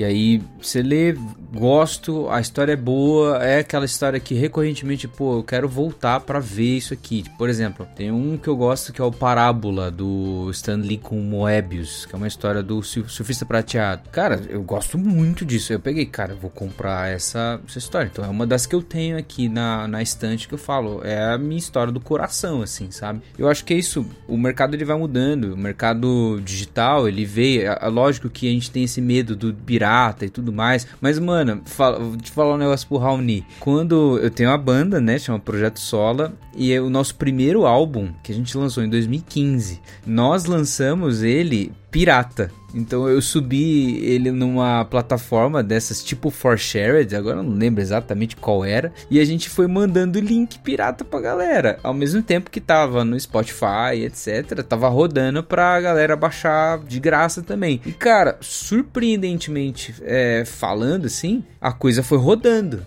e foi espalhando e foi contribuiu para para pro disco chegar mais longe assim, sabe? Então acho que tem muitas formas de você divulgar um trabalho, assim, e aproveitar essas nuances do digital, agora com o NFT, né? Esse mercado que tá todo mundo tentando entender direito como é que funciona, como que vai ser a questão dos, dos direitos para quem vender, depois revender, depois revender. Mas é, é legal e é positivo o lance de a, o mercado digital está evoluindo muito.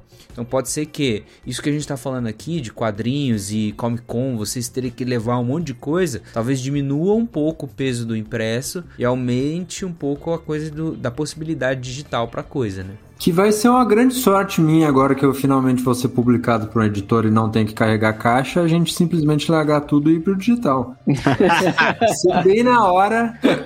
Chegou a minha vez, não. É. Eu, eu não tenho nada online, assim. Eu, eu gosto bastante, tipo, eu penso nas minhas histórias, tipo, impressas, sabe? Até essa que eu tô fazendo agora, que é no digital, que eu tô desenhando ela no, no software, é, eu volto e meia pego e imprimo, sabe? Tipo, a, a, as páginas assim para ver como é que isso vai ficar no papel de verdade, sabe? Eu nunca consegui acostumar a ler quadrinho no digital e eu entendo totalmente a, a praticidade da parada, tipo, como isso realmente ajuda. Eu tenho mais facilidade com audiobook do que com e-book, por exemplo. Gosto muito mais de escutar do que de ler no celular. É, livros mesmo, eu também, tipo, acabo, acabo preferindo o, livro físico mesmo, de papel, assim é, pela experiência de, de, de, ler e tal. Mas eu já considerei, principalmente as histórias, igual o Rony comentou, né? Tipo, do livro dele. Tipo, na hora de reimprimir, assim, tipo, porque é, é aquela coisa assim, tem pessoas que, que acabam descobrindo também teu trabalho depois que ele já foi, foi lançado, já foi vendido e esgotou. E daí, tipo, a pessoa vem perguntar, sabe? Ah, vai, tem cópia disso ainda? Você fala, cara, não tem. Você não vai imprimir, sei lá, 10 cópias para essas 10 pessoas que querem. Então, tipo,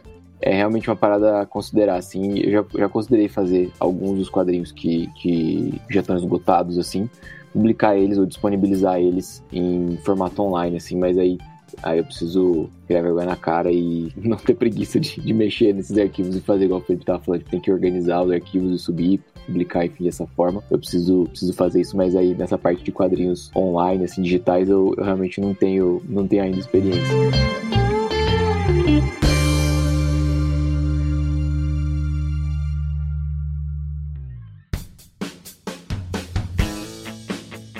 Pra finalizar, eu acho que seria massa se vocês desse uma. Não uma dica, mas falasse, cara, como que é pra hoje? O cara quer começar hoje. Começar hoje no cenário brasileiro, assim, de quadrinhos e artes. Sai fazendo. Só.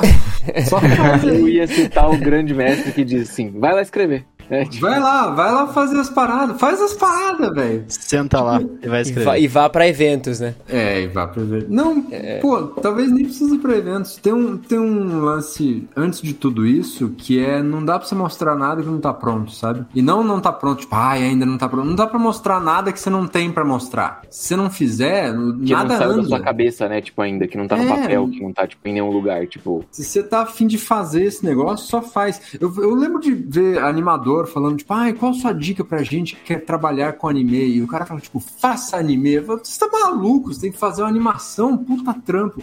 Mas tem coisas, se você vai fazer quadrinhos, se você vai escrever, pô, é muito, muito, muito, muito mais fácil. Só, só ir lá e fazer, né? O processo é muito mais, muito mais curto, muito mais tranquilo. Então, só vai fazer, só faz. Tipo, sem, sem pensar em para quem você vai vender, para como que você vai imprimir. Uhum. Todas essas partes você não imprime, você não, mas assim, você tem que ter alguma coisa pronta para dividir com alguém. Eu sempre fico pensando, eh, meus argumentos chegam nesse ponto em que eu tô prestes a citar o cara do Na Natureza Selvagem, sabe? Que a felicidade só é real quando compartilhada. E eu tenho que parar logo antes. É, mas é isso, tipo, não dá. Essas coisas só existem. É, você só é um quadrinista quando você, só, quando você faz quadrinhos, sabe? Então, se você não fez quadrinhos, você, você não é quadrinista ainda. Mas a partir do momento que você fez, não é a partir do momento que, pô, o Maurício de Souza te ligou, não, sabe? Não é nada disso. É a partir do momento que você fez o quadrinho, pronto, você, você é quadrinista. Você é. vai ser melhor ou não, depende de você e tal. Mas se é isso que você quer fazer, só vai lá e faz. É, o lance de, de, O lance do retorno, o lance da recompensa, o lance do que você espera vir disso, ele também só depende de você. Então, uma vez que você nivelar essas partes aí, de falar, pô, eu não espero que vão adaptar o meu quadrinho para um filme da Marvel, vou só fazer um quadrinho, sabe? Diminuir essas expectativas e pensar, pô, eu tô afim de fazer isso, vai lá e faz e, e pronto. E esse é o, esse é o pontapé. Pô, suscitou uma pergunta aqui. Deixa eu só fazer uma ataque de oportunidade. Como compositor, quando eu vou escolher um álbum, por exemplo, as músicas para um álbum, ou como a gente vai gravar um single, sei lá, para cada música que a gente de fato grava, produz e, e etc, tem uma porção de músicas que eu, tipo, jogo fora e que nunca vão ver a luz do dia, assim. Por quê? Porque é exatamente isso. Eu tô fazendo, eu tô compondo. Tem, tem música que eu vou apresentar para todo mundo, de fato. Tem música que é, ela faz parte desse processo de amadurecimento, de fazer, de compor e tudo mais. Ah, são músicas prontas, que estão lá, que talvez nunca serão gravadas e tal. Para vocês também tem quadrinhos que vocês, tipo, começam, terminam, fazem o traço. Às vezes nem terminar mesmo a produção, mas estão fazendo fazendo, assim? Não. não, pô, até o final não. Tem umas ideias que não vão pra frente, mas. É. Já acontece de desistir, Não, não. né? E daí vira um treino, É, mas não é. porque você quis.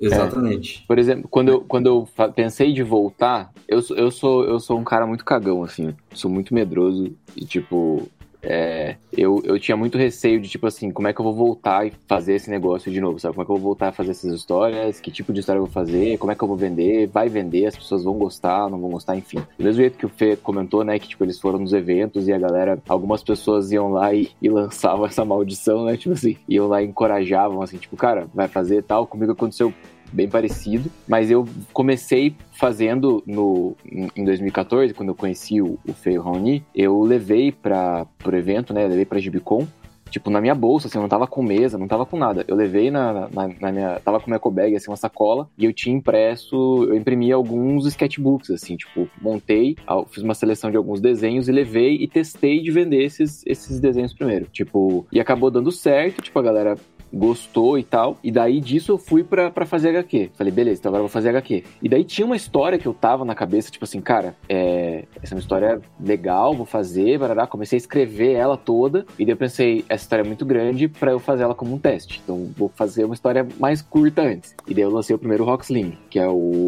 Ah. Alegre, Inocente Desalmado, que é uma história bem, bem curtinha, assim, que é meio que um, um prequel dessa história maior que eu tinha escrito. E aí eu lancei essa primeira história. Aí, depois dela, eu falei, beleza, agora eu vou escrever, vou desenhar esse roteiro maior que eu escrevi. E aí não, eu lancei o outro Rocksling, que foi o Caçadores, Piratas e Tesouros, que é uma outra história que não tinha nada a ver com essa, porque daí eu queria testar um outro protagonista e um outro estilo de história e uma outra parada. E daí, falei, beleza, agora a terceira eu acho que vai rolar de fazer essa. E daí, não, eu fiz o Folhas, Falhas e Filhos, que foi outra história completamente diferente. Então, tipo, o primeiro roteiro que eu escrevi quando eu decidi voltar a publicar quadrinhos é uma história que eu ainda não desenhei, tá ligado? Tipo, eu cheguei a começar a rabiscar, assim, o, o esboço dela e tal, mas eu, tipo, não, não fui nela até o final, assim. Então, geralmente eu vou fazendo meio que esses testes, assim. Até com os personagens mesmo, tem cenas que eu desenho das histórias, cenas chaves do que eu tô criando, assim, pensando, eu testo algumas cenas chaves, eu desenho, em Coffee mesmo eu fiz muito isso. Eu desenhei várias vezes os personagens, tipo, sei lá, nas cenas de preparo do café, tipo, o quão interessante eu posso deixar isso, sabe? Tipo, o quão interessante eu posso fazer uma pessoa preparando um café, porque a história vai estar tá recheada disso o tempo inteiro. Tipo, eu vou estar mostrando pessoas preparando café o tempo inteiro na história. Eu não posso ficar só repetindo a mesma coisa, sabe? Então, como eu posso fazer variações disso? Que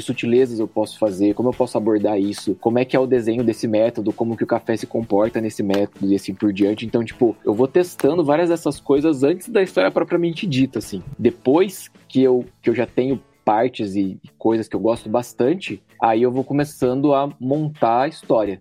Mas ela toda é um processo de você ir escolhendo coisas e, e- e tirando coisas, assim. Então, eu, eu, eu, eu falava para os alunos que o próprio processo de desenho mesmo é um processo de curadoria, assim. Você tá do começo ao fim escolhendo o que, que você vai colocar, o que você vai tirar, sabe? Nos traços, assim. Tipo, aonde vai esse traço? Por que, que esse traço não ficou bom? Por que, que eu vou apagar e por que, que eu vou fazer outro no lugar dele? É, quando você tá escrevendo, é a mesma coisa. Tipo assim, por que, que essa palavra vai? Por que, que essa frase vai? Por que, que essa fala vai? E por que, que essa outra vai sair? Tipo, ela não funciona. Ela não contribui pra história, ela leva pra lugar nenhum, enfim. Então, eu acho que você tá testando o tempo todo, e eu, eu pelo menos tenho vários desenhos e, de personagens que nunca foram usados, ou de que estavam numa primeira versão da história e depois, tipo, eles saíram. Ideias de cenas e de falas das histórias que, tipo, acabaram saindo. Se você, se você for olhar o pôster que eu fiz de divulgação, quando eu fiz a inscrição pra, pra Comic Con 2019, eu fiz um pôster da, da HQ, né, do Coffee, e coloquei lá os personagens e tal, e você vai ver que tem até, tipo, personagens que nem estão na história, sabe? Que eu desenhei lá no, no, na, na imagem de divulgação, porque a ideia era ter esses personagens naquela primeira versão da história, porque a gente faz a inscrição mais pro começo do ano, né? Mas quando chegou no final do ano com a HQ pronta, tipo, esses personagens não tinham passado, sabe, no roteiro. Tipo, eles não estavam na história, eles apareceram, tipo, no trailer ali, e quando você vai assistir o filme, tipo, aquela cena não tá lá, sabe? Aquele personagem nem existe no negócio, sabe? É tipo. Igual o Rogue One. Dragon Ball GT, sabe? Tipo, É. o de cabelo branco lá, tipo, você fala assim, caraca, quando chegar nessa parte, tipo, e daí, sei lá, nunca, nunca aconteceu, sabe?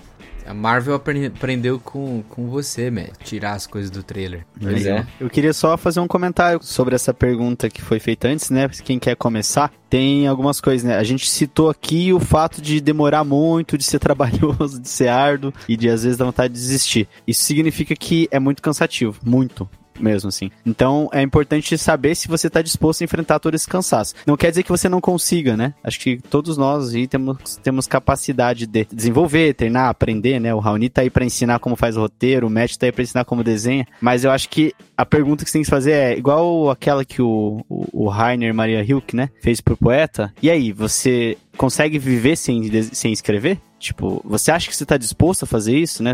Todo esse, esse esforço, né? Às vezes você é só é um entusiasta, às vezes você gosta de quadrinho, mas você pode montar um podcast, você pode fazer outra coisa, você pode escrever sobre, é, enfim, tem que estar disposto a enfrentar tudo isso. E uma dica que eu dou, já que a gente já conversou tanto sobre evento e a importância dessas coisas, é começar devagar, assim, no sentido de experimenta, assim, né? Já sério, não foi uma ou duas pessoas, várias pessoas já pararam. Ó, oh, fiz um roteiro de 250 páginas de um quadrinho que vai ser uma grande graphic novel e tal. E é, eu tenho muita vontade, eu não falo, né? Porque às vezes a pessoa tá entusiasmada e eu tenho medo de, de, Eu sou muito preocupado com isso. E eu falo, cara, começa com menos, né? Eu e a Melissa começamos com seis páginas pra gente ver se funcionava a nossa comunicação nisso. Fizemos 20 páginas, fizemos 50, fizemos. Fomos crescendo nesse sentido, né? Eu diria para começar fazendo uns experimentos experimentos, faz uma tirinha e tal, né? Ou se, que, se puder desistir depois, tenha persistência para reiniciar outro projeto, então, né? Como a gente estava falando aqui, que às vezes um fica para trás. Então eu diria, comece devagar e tenha certeza que você aguenta. Uh, se você está disposto, por exemplo, a esses sacrifícios, né? Que a gente citou aqui durante a nossa conversa. Eu acho que dentro dessa coisa de ter. Um, uma, a gente falou algumas vezes aqui sobre essa característica dos mangás, de ser uma coisa autoral. Eu acho que uma coisa bem importante é você é sempre legal você fazer uma história sobre alguma coisa que você gosta muito, ou sobre algum tema com qual você se identifica muito, ou que você conhece muito, sabe? Tipo,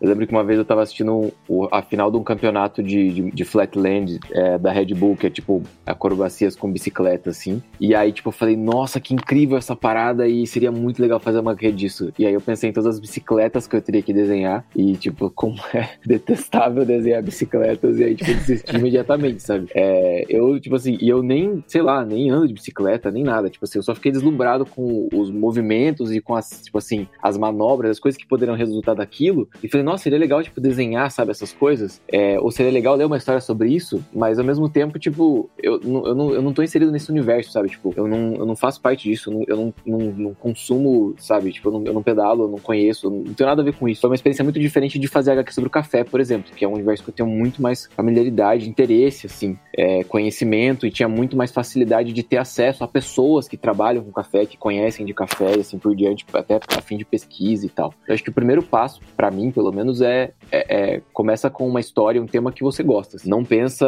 sei lá, tipo, no que, que é uma super tendência, no que. Eu lembro que teve uma época aí, alguns anos atrás, que, tipo assim, de repente todas as histórias eram histórias de zumbis, sabe? E, tipo, tudo era, nossa, agora é a, febre de fazer, tipo, personagens zumbis e tudo era zumbi. É verdade, graças era, a Deus tipo, passou essa fase. Curitiba graças do zumbi, São Paulo do zumbi, tipo, a cidade do zumbi, a história do mundo com zumbis, e tudo era zumbi, tipo, tudo zumbi, zumbi, zumbi, zumbi, zumbi. Mas é, até que ponto você realmente entende qual é a parada de uma história de zumbi, ou o que, que a história que você vai escrever sobre zumbis tem de diferente das outras histórias sobre zumbi que já foram escritas e assim por diante, sabe? Então, começar com alguma coisa que você realmente goste, tipo assim, escrever uma história que você realmente ache interessante, começar pequeno, como o Felipe falou, né? E eu sempre acabei tentando fazer isso assim, aos poucos e pensando num projeto que você consiga é, executar ali, até porque vai ser muito mais prático de você tentar entender, tipo assim, se você tem uma história e fala assim, ah, mas eu não consigo contar essa história com menos de 100 páginas. Então, beleza, então pensa em outra história, sabe? Tipo, pensa numa história que você consiga contar com 20, com 10, sei lá. Tipo, pensa numa história mais simples, ou pensa num pedaço dessa história, sabe? E uhum. testa isso primeiro, tipo, tenta fazer isso, mas assim, é o que o Rony falou, você só vai conseguir, tipo, saber se isso rola, se dá certo, se você for lá e fizer, sabe? Talvez os eventos vão ajudar você nessa coisa do, do encorajamento. Para mim foi uma empolgação muito legal, assim, tipo, de ir nos eventos e ver a galera fazendo e, tipo, igual o Raoni comentou, né, tipo, conhecer os autores e, e, eu acho que daí tem esse aspecto autoral que lembra muito do mangá também, que é o fato de você... A, a pessoa que tá ali, ela não tá vendendo os desenhos de outro personagem que outra pessoa inventou, sabe? Tipo, ela criou aquela parada, tipo, ela criou aquele personagem, ela tem uma relação com aquela história, com aquele personagem, com aquele universo que ela criou. E você conversando com ela ali, você tem acesso direto, tipo assim, se você tiver alguma dúvida sobre aquela história, você pode perguntar para essa pessoa, sabe? Tipo assim, e aí, mas isso aqui significa alguma coisa? Tipo assim, você pensou em algum, alguma coisa quando você tava escrevendo essa frase? Isso aqui é uma referência mesmo a tal coisa, sabe? Tipo, e, a, e, a, e eu acho que essa relação que você vai ter, talvez, com os autores e com outras pessoas que estão escrevendo ali de forma mais próxima, possam talvez te ajudar e te inspirar nisso de ter essa noção de tipo assim, cara, é, é, é possível fazer isso se eu, se, eu, se eu quiser, sabe? Se eu tentar, tipo, acho que eu consigo criar uma história. Nem sempre todo mundo que quer fazer uma história ou que gosta de fazer uma história vai saber fazer uma história, ou vai conseguir fazer uma história boa, ou vai conseguir fazer uma história que as pessoas gostem de ler ou queiram ler alguma coisa assim. Mas eu acho que você vai ter que tentar para descobrir, sabe? Se, tipo, se você vai conseguir fazer essa parada. Talvez você vai ter que fazer e descobrir que não, não é o que você vai, não é o que você vai fazer, sabe? Tipo, que não deu certo, assim, mas você só vai descobrir se você fizer, sabe? Se você tem problema de coluna, não faça, né? Porque pelo jeito é muita caixa que tem que carregar aqui. e se você tiver afim de fazer um crossfit, tá top. E não só é. isso, né? Tipo assim, a gente tá falando do Bakuman agora há pouco aí. Toda vez que, tipo assim, eu fico um tempão desenhando aqui, daí eu paro e olho pra minha mãe, daí tem tipo um calinho assim no, no meu dedo médio. É verdade. Eu falo assim, caraca, tipo assim, tô chegando lá, sabe? Tipo assim, é, é, o, é a glamorização do sofrimento do artista mesmo. Né? Você tá ali, olha, você fica assim, pô, quantas horas desenhei hoje, gente? Quantas páginas eu fiz, sabe? Acho que precisamos de um outro programa para falar par a parte boa, né? Porque aqui a gente batizou muito a coluna doendo e tal, mas tem muitas histórias legais também. O nome do programa vai ser Como Não Publicar Quadrinhos no Brasil. Olha só. Aí. o que não te contaram. Pô, é muito doido, porque é sofrido, mas a gente continua fazendo, sabe? Não, então, é? Assim, se isso não prova que é muito legal, e que você tem que gostar muito também. É aquela parada, o, o Azagal fala isso quando perguntam pra ele, tipo assim, qual que é a dica que se dá pra gente fazer, começar a fazer podcast? E a primeira dica é desista, tá ligado? Tipo, é tipo o clube da luta, assim, tipo assim, se você aguentar vários, vários dias aqui, tipo, na chuva, sabe? Tipo, esperando aqui, quem sabe a gente deixa você entrar, sabe? Tipo assim, é... se você passar dessa, dessa, dessa etapa toda de considerar todos os contras e ainda assim você pensar, putz, mas eu queria muito escrever essa história, mano. Tipo assim, escreve, sabe? Tipo assim, escreve mesmo. Vai, vai nessa.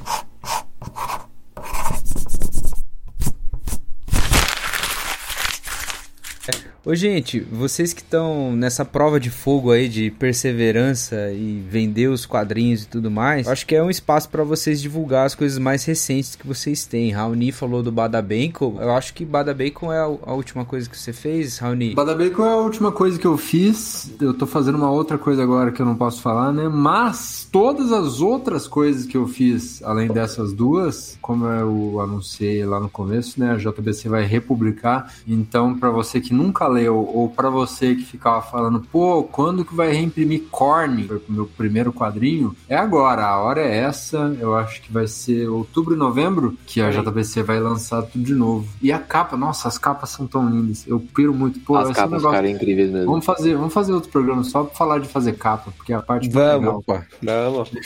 Rony, deixa eu perguntar, você teve que, você refez alguma coisa porque você quis das histórias pra, pra essa edição? Pô, eu queria ter refeito mais, mas daí eu já tava fazendo um negócio novo. Foi como eu falei, né? Tem, tem muitas ideias e coisas para fazer uhum. que são super legais, mas eu já tô sempre na próxima e daí não, não rolou. Mas tem umas coisas, tem umas coisas de texto, tem umas coisinhas que mudei sim. Ah, sim. Fê, fala aí as suas últimas coisas que vocês lançaram, tirando saudade, que já aí foi uma grata surpresa descobrir que Espanha e em inglês, inglês é o quê? Vai nos Estados Unidos. Estados Unidos? Isso, uma baita editora é... lá, inclusive. Nem sei se eu posso Olha falar qual é, então, mas. Eita, nós. Pode, pode. Ó, oh, exclusividades. Vocês são muito secretos, cara. É que eu não sei mesmo, porque eu não lembro o contrato agora, mas. Esse ano ainda, Fê? Provavelmente. Eles Legal. mandaram a capa pra gente ver essa semana e tal. Ah, mas vocês tiveram é... que fazer alguma. Vocês, vocês fizeram alguma versão diferente de capa, alguma coisa assim? Ou só Não, é... então, é que as capas a...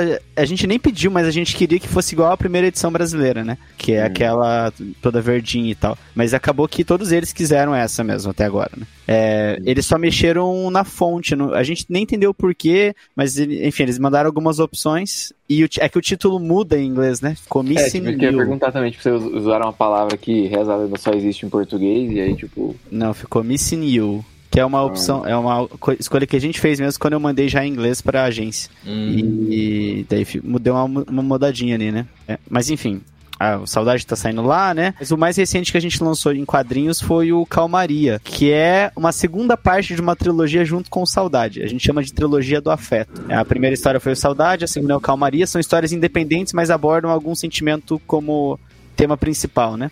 E o terceiro volume vai demorar um pouco para sair, porque vai ser bem maior. E esse ano eu e a Mel vamos lançar mais um. Vou lançar mais um com o Edu Ribas também na Comic Con. Tem bastante coisa saindo, mas o Calmaria foi o nosso último quadrinho, capa dura.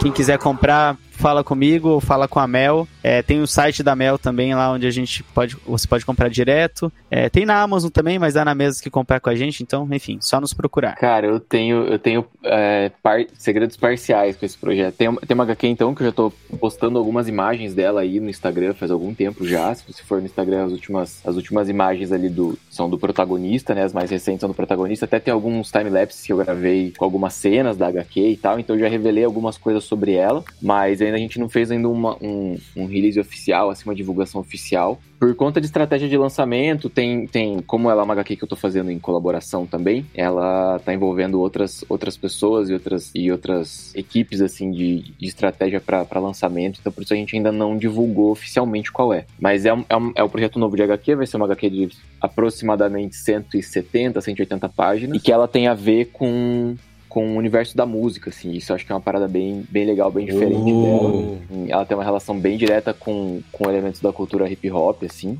especialmente com o rap, né, no caso da, da música. E, e é uma história que fala, pra variar, né, ela se passa num, num universo distópico, então ela tem alguns elementos de ficção que remetem a, a essa, essa coisa de tecnologias para as pessoas compartilharem experiências como se fossem em, em mundos paralelos, assim. Então, tem, ela não é necessariamente isso, mas é como se as pessoas estivessem é, em realidades alternativas é, compartilhando experiências nessa, nesses ambientes. E, e aí a música tem um papel muito importante nisso tudo, na história. Logicamente, como é uma história que eu, que eu escrevi também, ela tem, ela tem várias questões sobre família e relacionamentos e, e algumas coisas mais filosóficas, assim, que é- são coisas que eu gosto bastante de, de abordar nas minhas histórias. Então, tem essa HQ que em breve a gente vai fazer um lançamento dela aí, uma- um anúncio oficial. Além disso, dessa que ainda não, não tá divulgada, a gente vai reimprimir este ano o Coffee, foi essa HQ que eu comentei sobre o universo do café e tal, que a gente publicou em 2019, é, que até agora foi, assim, a minha HQ que teve uma repercussão mais legal, assim, um alcance mais bacana. E ainda tem algumas outras HQs à venda lá na, na, na minha loja online, na Yoke Store. Tem o Jake, foi essa que a gente comentou, que eu fiz, que eu fiz com o Raoni. Tem ainda um, um, um dos volumes de Rocksling ainda tá, ainda tá disponível. Tem o Memo também, que é uma história que eu gosto bastante. E não, não comentei sobre ela aqui, mas é uma história bem legal sobre medo. E ela, e ela tem uma pegada autobiográfica, assim, ela é mais, ela é mais experimental um pouco, questão de narrativa, assim, eu gosto bastante dela. É isso, acho que são esses os, os projetos do, do momento, assim.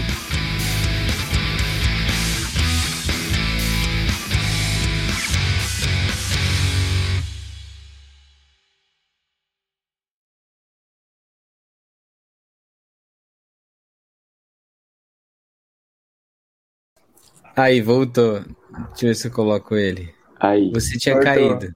É, eu caí, eu caí vendo o que tá falando do. Ah, Essa história até a parte que eu falei que, eu, que era cada um fazer uma página, né? Não. Não. Você tava num Não. de basquete. Você entrou Aliás, no curso de basquete, quadrinhos. daí você teve uma oportunidade. de Caraca, nossa, quadrinhos. que eu tava falando então. Daí É, eu tava tipo, o que que tem uma coisa a ver com a outra? E daí, Nossa, que bizarro. Não, ele porque eles falaram, basquete, não pode falar de esportes nesse negócio de quadrinhos. E daí o, programa derrubou você. Tá, deixa eu, deixa eu retomar aqui então. Compras diretrizes.